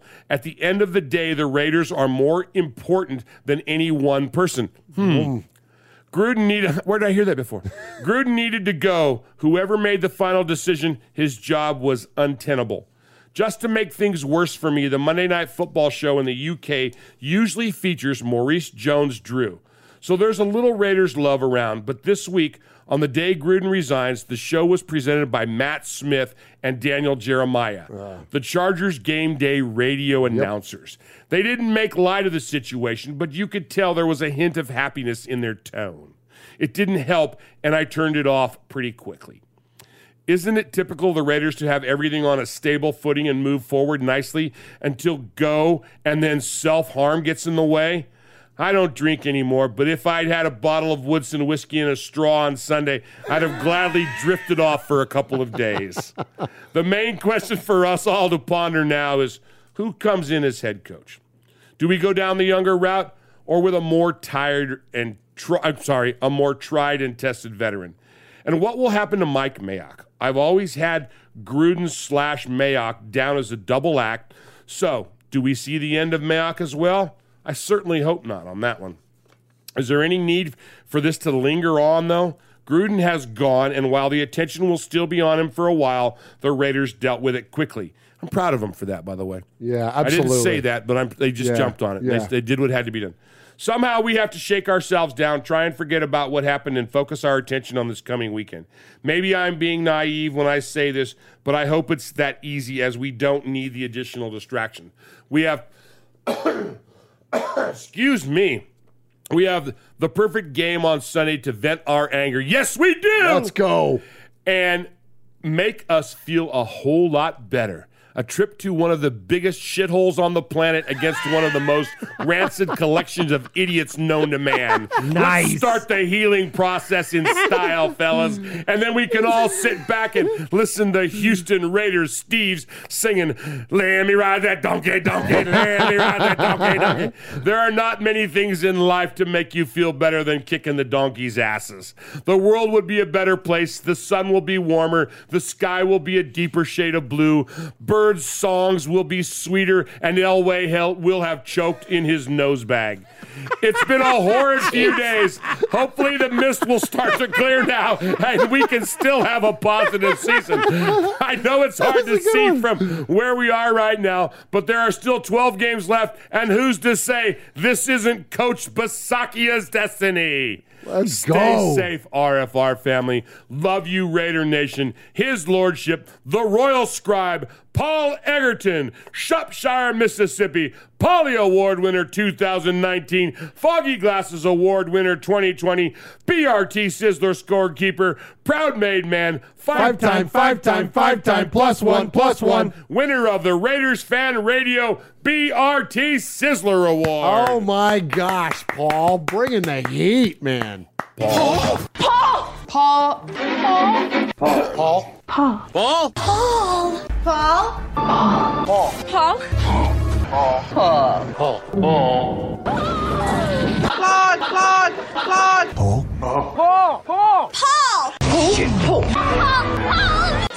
Your name, Paul? Hello? Paul? Hello? Paul? Paul? I met him with Paul. Who? Paul. Paul, yes, Paul. Paul's not here. Hey, Paul. Paul! Hi. That was... I'm Paul. Did he call Broncos fans a rancid collection of idiots? Yes. Yeah. That was amazing. That was beautiful. That was 23 minutes of emails. We've never had that many. Whew. Well, our people had a lot to say, you know what? And they needed to be heard. Thank you, Mosh. And absolutely. And that's what this platform is all about. That's what Raiders Fan Radio is all about. Yes, we love to get on here and espouse our opinions and talk Raider football. And yuck it up a little bit. Well, and yuck it up, of course. But we want to hear from you, man. We want to hear your opinions, and that's why the chat room is so valuable and so awesome. Before we get into the calls, Swag Jeff, shout out who's in the chat room, please. Yeah, we got Raider Bone Rico, Matthew Mangus, Aussie Raider Aaron, Big Easy, Unknown Raider Guy, Daniel Mangus, Matthew Mangus, Kiljadis, Jeff Davis is in there, Paul is in there, Super Him, Chevy Silver Raider, Pirate 1975, Aaron the Q Dog Raider, Town Business is in there, Tyrone Graves, Michelle Sweat, Stacy Ruff, Raider Wolf. We got the whole crew, man. Oh my gosh. Man. Yeah, rolling deep there in the chat room tonight. And Uncle Mosh, great job on the emails tonight. That was a lot, man. Oh, heavy lifting, and appreciate you clocking in on that. Hey, just to give a little respect here before we jump in these voicemails, I know we're getting long here, but I'll be brief. I put up a tweet of Mike Mayock's press conference earlier tonight, and I just basically said leadership in action. I got a response back from diehard Chiefs fan Kyle Wagner. Kyle is Kevin the Raider Nerd's partner at the Fandom Podcast Network. You don't get a bigger Chiefs fan, a legit Chiefs fan. This isn't a guy with a fresh Mahomes jersey. This guy has been a long, long time Chiefs fan. He responds this way. Always have respect for Mayock, plus your new coach. I think you're going to see now just how great the Raiders really can be. This is more about a football rival having a hard time. This is about a team being betrayed by their leader, and I credit them for letting true leaders stand up. Right on, Kyle. I like it. Thank you, brother. We appreciate that, man. Very, very kind words from, again, it goes a little deeper than just the on-the-field rivalry that the Raiders have with the Chiefs. All right, let's get into the Sea of Fans mailbag, the voicemail version. So you can become a made man or a made woman here at Raiders Fan Radio, a multitude of ways. You can call the show. You can email the show an indefinite amount of times. But if you leave a message 3 times, you for sure can become a made man or a made woman, so keep those calls coming. And we have a leader of the made men and made women. He is Aaron the Q Dog Raider. We call him the Capo, and he always kicks off this segment, and this is why he's the best. Greetings, Don Murray, Thunder Boss Sonny, Larry Marsh, Mojo from the Universe Speaks, Ron the Mater Raider, Swag Jeff, Nation. First the obvious. After a 2-game skid, which only saw the Raiders compete in 3 of the 8 quarters, we lost the person that was supposed to unite Raider Nation in the most disgraceful manner possible, via emails, bruh. As a person that's privy to official investigation and how they're supposed to go, the fact that the volumes of emails that John Gruden on his official ESPN account were leaked is dubious at best. I mean, you mean to tell me that the New York Times got a hold of all of just Chucky's one-sided version of his emails? Don't be fooled, Nation. The biggest story is behind the Gruden sacrifice. Listen, he went after Roger Goodell in many of those emails. Yes, he used some tropes that are no longer in fashion, the F word and things of that nature. Do I think that Chucky is a racist? Absolutely not. Do I think he's, a prisoner of his culture, his age? Absolutely yes. He's an idiot. And he's an idiot for believing in himself more than the team and feeling comfortable enough to send those emails. It isn't the fact that the emails were leaked, that they were revealed. It was the fact that he felt that way to begin with. Now, Chucky was right about Goodell. Honestly, the good old boy network is alive and well. And Gruden, of course, he was sacrificed because he went after the biggest fish. As foolish as his words were, he was gone Monday. It wasn't bad enough, that, he had the racial trope against, DeMaurice Smith on Friday. And if he would have owned it, he might have survived. But, that wasn't enough to move the needle. Once he went after gays and white women, it was a wrap. Now, Michael Sam, remember him? In response to this controversy, he took the high road by simply tweeting out the emoji with the praying hands. Good on you, bruh. Yeah. Now, interim coach Rich Bisaccia you know, after watching his act on YouTube, he's a motivator, he's a grinder, and, you know, I hope for the best. And speaking of hope, the South Lamaki is hopefully they agree with me too. Now, the whole team had better show up because they haven't shown very much professionalism lately, and it kind of pisses me off. Now, if you're a pro, go out there and be a pro. Don't let anything that's happened externally affect you. Unless it's your family, sack up. Now, DC4, he's openly, officially to, I guess, try out for the extension. I mean, he's not really shown too much leadership in the past couple of games, and we're paying him handsomely. So if he's gone with the next regime, so be it. Silver linings. Henry Ruggs, he's emerged in season two, averaging 20.5 yards per catch and leading the wide receiver corps in receptions. The hit list. Chucky. Now, just to paraphrase, because I don't want to move forward just yet, Terrence Biggs wrote The Legacy. John Gruden leaves the Raiders with a winning overall record but a tattered reputation on and off the field. He managed to ship away a generational pass rusher, a superb route runner. Of course, he was feminine, but a Pro Bowl lineman. Not just one, but two. And additionally, he overdrafted a run-stopping defensive end, a box safety who's wearing the number 24, a red-tipped and dipped cornerback last year, and about a half a dozen third-round picks that never panned out. And one that's probably going to be, you know, around for years to years to come. He's going to be playing next year in Miami, coming off injured reserve. Back to the hit list. The Washington football team, past and present. Roger Goodell. That's right, that Roger Goodell. Keshawn Johnson. Hey, punk, if you felt that way about Chucky, you should have stood up and said it whenever you had the chance, not when it was expedient or convenient. Who else? Dan Snyder. Sean McVay. Kyle Shanahan, because their emails haven't been read yet, but they were part of that Washington football team organization whenever all this stuff was popping off. And, of course, that former general manager, the Allens, all the Allens that come through the Washington football team. And last but not least, Mike Ditka. In Mayock, we trust. Draft us back to respectability and lead us out of the dark. Raider Nation, galvanize. Root. Oh, my gosh. Give him applause, Mosh. Wow. Yeah. Freaking Aaron, the Q-Dog Raider, if you need him. Oh, my gosh. That was... That he's had many perfect, amazing calls, and that is amongst the best of them. Incredibly well put, Aaron. All right, wow. All right. Let's please. Aaron touched on something early on that the whole idea about this, you know, this whole thing was brought about because of a sexual abuse scandal. Oh. You know, yes. So some of the arguments that people are going, oh, well, you know, this person did this and this, but that doesn't fly because this was part of it. This is just, this part of it was brought about while they were investigating for the last 10 years, the Washington football team. And, and Aaron touched on that. Oh, man. And he's right. And he also mentions that he's been an investigator for 20 plus years. That's his job. That's his job. And so, there's no more credible source, for what we do around here in terms of perspective on this kind of thing. And so, look, man, that's why I said at the top of the show, man, this is the tip of the iceberg of this thing. And but I don't even want to comment anymore because I just want to appreciate Aaron because that was unbelievable. It was phenomenal, Aaron. Amazing call. We appreciate you. We love you, Aaron. And as always, I know he'll keep them coming. But yes, keep them coming, please. Great stuff there from Aaron Q Dog Raider. All right, next up, we're gonna get to Uncle Mosh's probably biggest fan, and but maybe not so much of a fan of Swag Jeff. It's OG Daniel from Chronicles of the Black Hole. Hey, guys, this is OG Daniel with the Chronicles of the Black Hole. Just want to say thanks, Swaggy Jeff, for not mentioning me as a content creator. Thanks a lot. It's okay. I may be small, you little prick.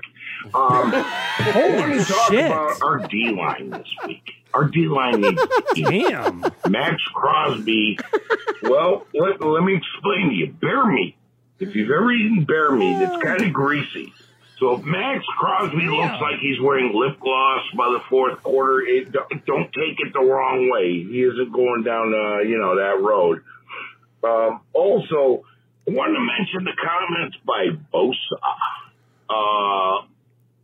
That little prick He is soft. So you and Joey Bosa in the same boat. What I mean is Purple Maffer is soft. Like, Derek Carr is probably at the end of week 18. We got a revenge game against them, and Joey Bosa won't be there because he's going to be on injured reserve because he's a soft, delicate little flower who likes to talk a lot of trash.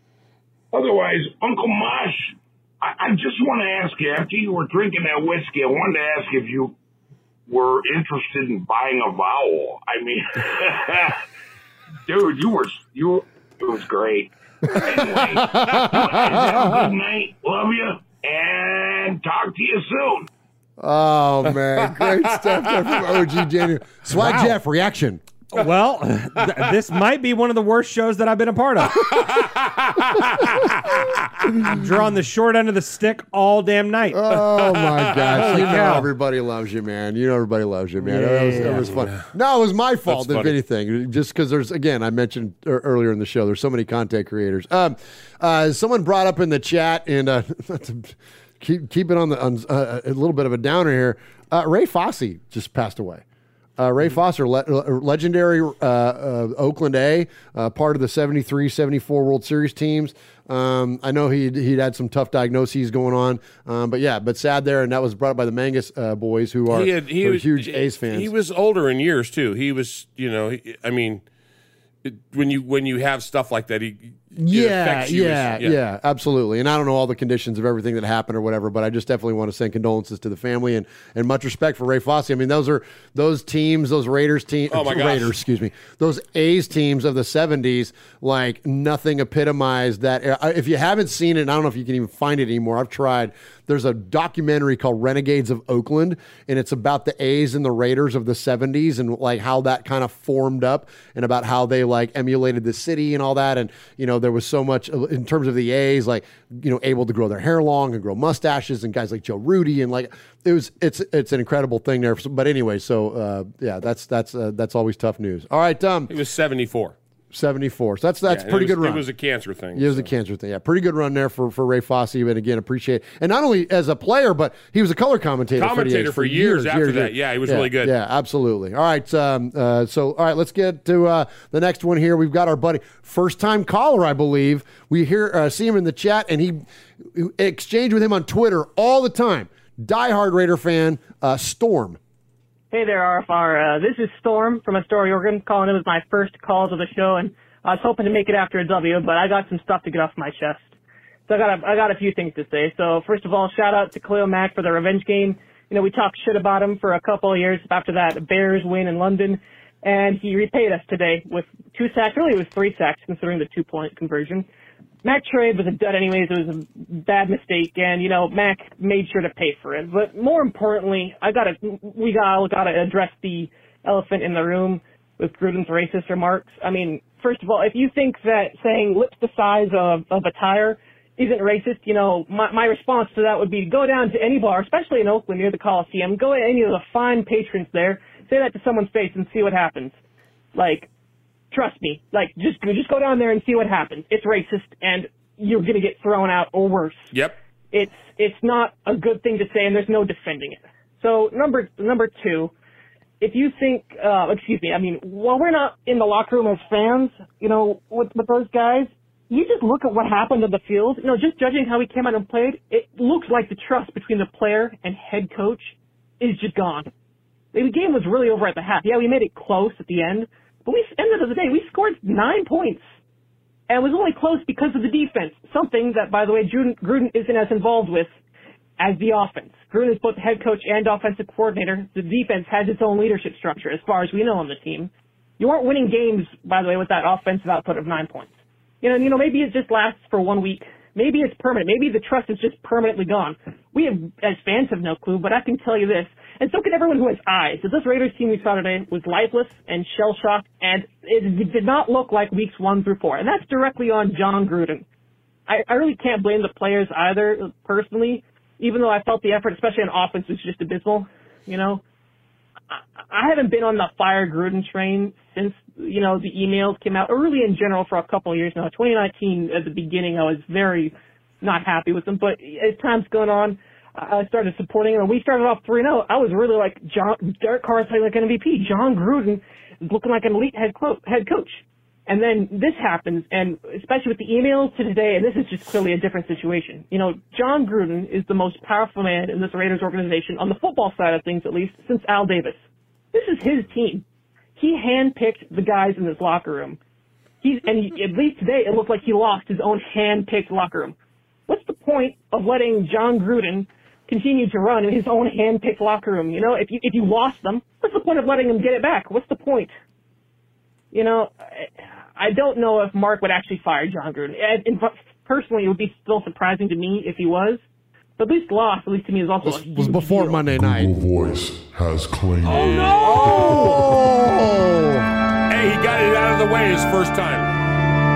Hey, it happens to many, many great callers of this show have been gotten by Google Voice. Call us back, Storm. It doesn't negate your first call. You still call us two more times, and you can become a made man here at Raiders Fan Radio. I think the best, maybe it was one of the best, if not the best, Kill Jadis. Macho Raider got Googled. It was amazing. It was one of his maybe third or fourth time. Yeah, absolutely. And it was phenomenal. Now it does negate you for the Sizzler Award, right, which is our best award for the night, but it doesn't count towards your made man right status. So definitely keep that coming. Good call, Storm. Yeah, absolutely. Good stuff there from Storm. Appreciate the passion. Again, exchange with Storm all the time on Twitter, and he's a great Raider fan. We appreciate you. All right, Mosh. You're going to love this one. I love my guy. This is a guy we hadn't heard from him in a minute. It's been a year. You know the city, and you already know the college just by that. It's Raider Beto. Yes, I am back. I'm still alive. I haven't called in a while. What's that, 9-volt? But yeah. A little bit about me. I transferred to University of Cal State of Long Beach. And, yeah, I've just been going to school and all that. I've been doing my homework, Murph and Mosh and everyone. Good. Raiders fan cave. So, anyway. I have been watching the games, of course, and I had a feeling that the offensive line was going to be bad, but I didn't know the entire offense was going to be very shaky. The defense is playing what they can do. You know, they're making their stops. They're doing 3-and-outs. What is the offense doing? Not a damn thing. Everyone wants to blame Carr. Everyone wants to blame the offensive line. It's the entire offense. It's the entire offense. It's the entire play calling to Gruden that needs to be held accountable. And could it get better? I hope. But, you know, hope for a Raiders fan is very slim. It's dangerous. Because we all know what's happened in the past 20 years. We get a hot start. Or not actually last year. They get a hot start, 6-4, and finish 8-8. But nonetheless, you know, there's a lot of games to play. I always say, see how the team plays by the end of the bye week. And when they're going to the bye week, see how they are. But if the Raiders don't make the playoffs, I want Gruden out. He got to go. It's not working. Guess what? Year 4 already, no playoffs. He's got a more losing games. When was this more games lost than won? 2019. It's not working. Eat the money, eat the mistake, Mark Davis. Own up. Mark Davis, you got to do more. He saved 60,000, buddy. Or 60 million. Yeah, he did. Sorry about that. Yeah. Anyway, go great job, Beto, man. We love the 9-volt, Beto. Love Beto, man. Hey, congratulations. Like, what did he say? Long Beach? Is that where he's going to school? Yeah. Yeah, absolutely. Congratulations. And also, some town business said Cal State Long Beach. That's where my lady got accepted there. So congratulations to her as well. On. And yes, Beto, keep doing your homework. Don't call the show as much, but definitely call the show. We miss you, man. We love your calls. All right, Mosh, here's another one. You guys, and you too, Jeff, are going to get a kick out of this. So, you know, we have caller Greg in Tennessee. Right. Sure. Yeah, well, we got a new caller named Greg. Oh. All right, here we go. Yeah, this is a sponsored plug, Greg. I'm a first-time caller. I ain't never called in before. I hope to be a made guy if I call in a couple more times. But I just want to say, you know, I hate to see Gruden go like this. Maybe we need a new start. I'm hopeful things going forward. I think that we need to get Waller more targets. Like, he lit up the Ravens, man, that first game. He sounds he's our familiar. Best playmaker. We need to get him the ball. I'm also running the Raider Fan Radio Fantasy Football League. I'm doing terrible. I'm 9th out of 10. I'm number 10. I don't see how I'm so bad. I got Tyreek Hill and Travis Kelce on the team. Of course, I know I won't get any sympathy with this crew owning two Chiefs on my team. But like I said, my name's Sponsor Plug, Greg, because I got a sponsor I want to plug. It's Domenico's Italian Deli in Murfreesboro. It's the best Italian deli south of the Mason-Dixon line. Their sandwiches are so good, they'll make you wish you were Italian. Domenico's in the downtown square of Murfreesboro.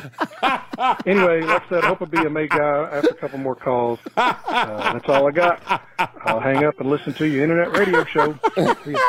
Oh, that's amazing. He called me from there. Oh, he called you from Domenico's? I mean, what should I get? And I go, get the Soprano. And I go, and go tell Murph who you are behind the counter. And so he goes, well, Murphy. Jeff Murphy, yeah, QB Jeff. Yeah, QB Jeff. So they got to talking a little bit. And I go, did you tell him? He goes, well, yeah, at the very end. And I said, well, you're going to see each other in 2 weeks at our event. The Italian Thanksgiving. Oh, Italian Thanksgiving. Yeah. Oh, yeah, okay. Oh, my gosh. So funny. So Sponsor Plug Greg, call two more times and you can get made. And yes, if we have time. Yeah, and then we'll call Greg in Tennessee. Like, I know we've been meaning to make him because he's called. We're going to get him, yeah. He's 49 times he's called the show. Yeah. But we're 2.5 hours in, buddy. We can't do it tonight, but we'll get to you eventually. All right, next up, we're going to hear from our buddy in Houston. We call him the Houstorian. He is Houston Raiders Steve. Murph, Mosh, Flag Jeff, Nation, Houston Raiders Steve. I was going to tell you, I'm not going to click anything that Mike Florio says, Mike Silver, Mike Lombardi, any of those Raider haters, Colin Cowherd, Stephen A. Smith, every one of those people that are so critical of our team are having a field day right now. They want to divide Raider Nation.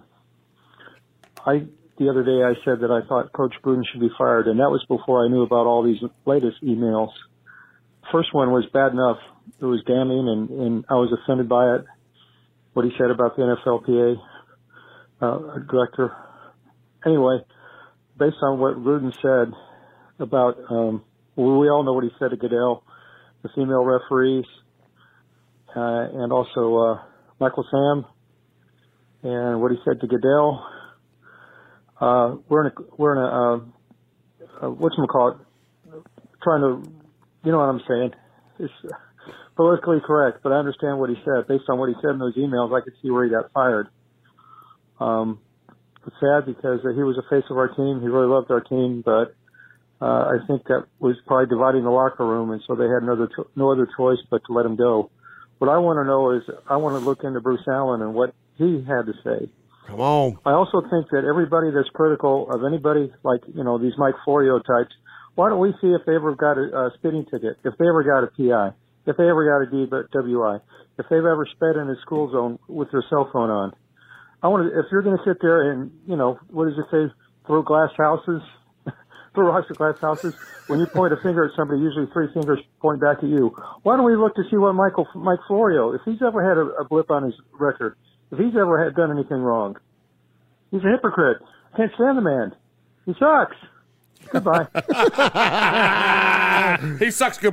Goodbye. All right. Great job, Houston Raiders Steve. We appreciate you, my friend. All right. So we award each week a Sizzler Award. Uncle Mosh gives out that award to the best emailer or phone caller of the week. We got a lot of great submissions this week. We appreciate you. And some aren't eligible. Like Paul's not eligible unless Mosh bends the rules. Capo's not eligible. But Mosh, who do you got this week? So Ebony, Big Bald, John, Stacy Rough Rider, Raider Roo, Frank and North. Cal and Paul all sent fantastic emails. Awesome. We had 28 minutes, 24 minutes, whatever it was, of emails. They were great, and they were content filled, and they were dead on.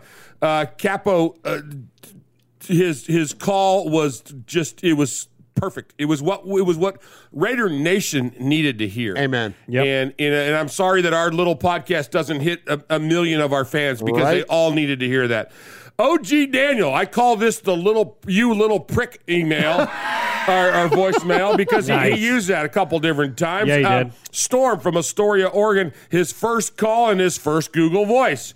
Beto, Beto, you know the city, and I love that he had a 9-volt beep in there at the end. The new guy, sponsor plug, Greg. Good to hear from you. Glad you got into Dominico. Absolutely. Yeah. Glad that you you were in there eating an imposter. I mean, a soprano. And then we rounded it out tonight with Houston Raider Steve, our historian, and he had some comments on Gruden. But tonight. Right. Tonight we're going outside the box and we're awarding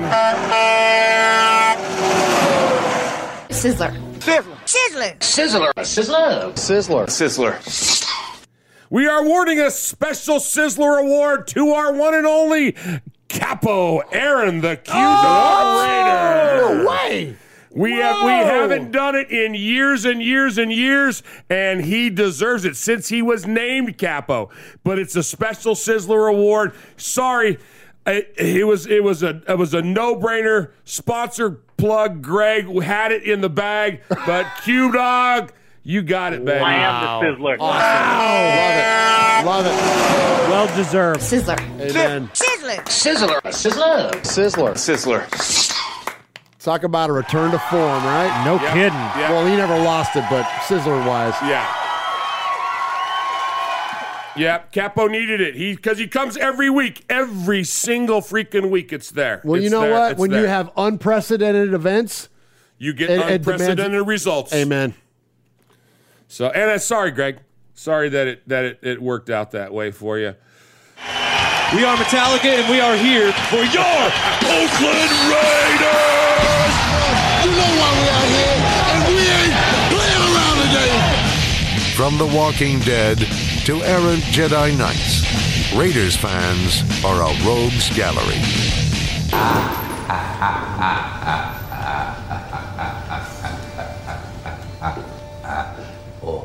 Basacchio.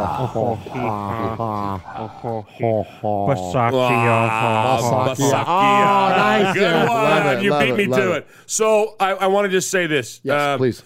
This was a really good show. We had a lot of fun. We took some shots. But when your friends, and this is going out to all of our listeners and everybody that's that can hear my voice. When people start asking you questions about the whole mess of this week, and I'm not gonna even say the name anymore. Let them listen to Capo's speech. You want people to have a response. You want to have something to say. You want to have shut up. We're still got 3 trophies. No. Pull that up on your YouTube. Pull it up on your podcast provider. Download that sucker and go back and say, you know what? Here's a good response. This isn't Mayock.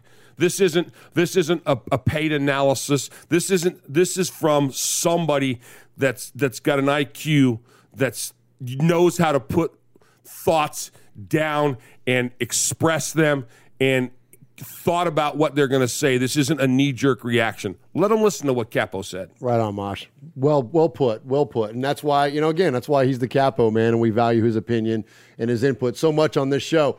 And that's not to disparage or knock down any other callers or listeners or anybody else that's a participant, but we're just going to elevate him. And that's at the end of this thing, and I'm going to part on this. Be nice, be kind, lift each other up. It's kind of simple, man. Like it doesn't take a lot to do that. Let's celebrate one another. Let's celebrate our differences, man. And just and not to be all like Pollyanna and Kumbaya, but like let's just freaking love on each other. It's La Familia for a reason, man. And true. You know what I'm saying? Exactly. So hey, Swag Jeff, before we get out of here, shout out that amazing chat room and all the donations we've had tonight. Absolutely. Let's not. I don't want to do that 3 reasons thing for a little bit. Okay.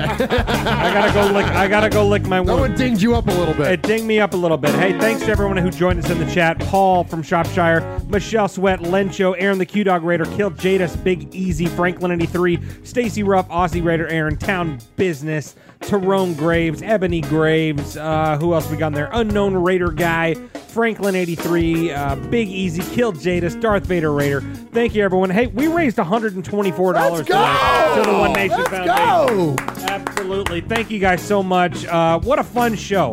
We try to make light of the situation this week, man, and hey, Just win, baby. Let's go on Sunday. Uncle Mosh, take us home, bruh. Go. You got anything else you need to say, Murph? Nah, I'm good. Let's get out of here. Man, what a night. What a week.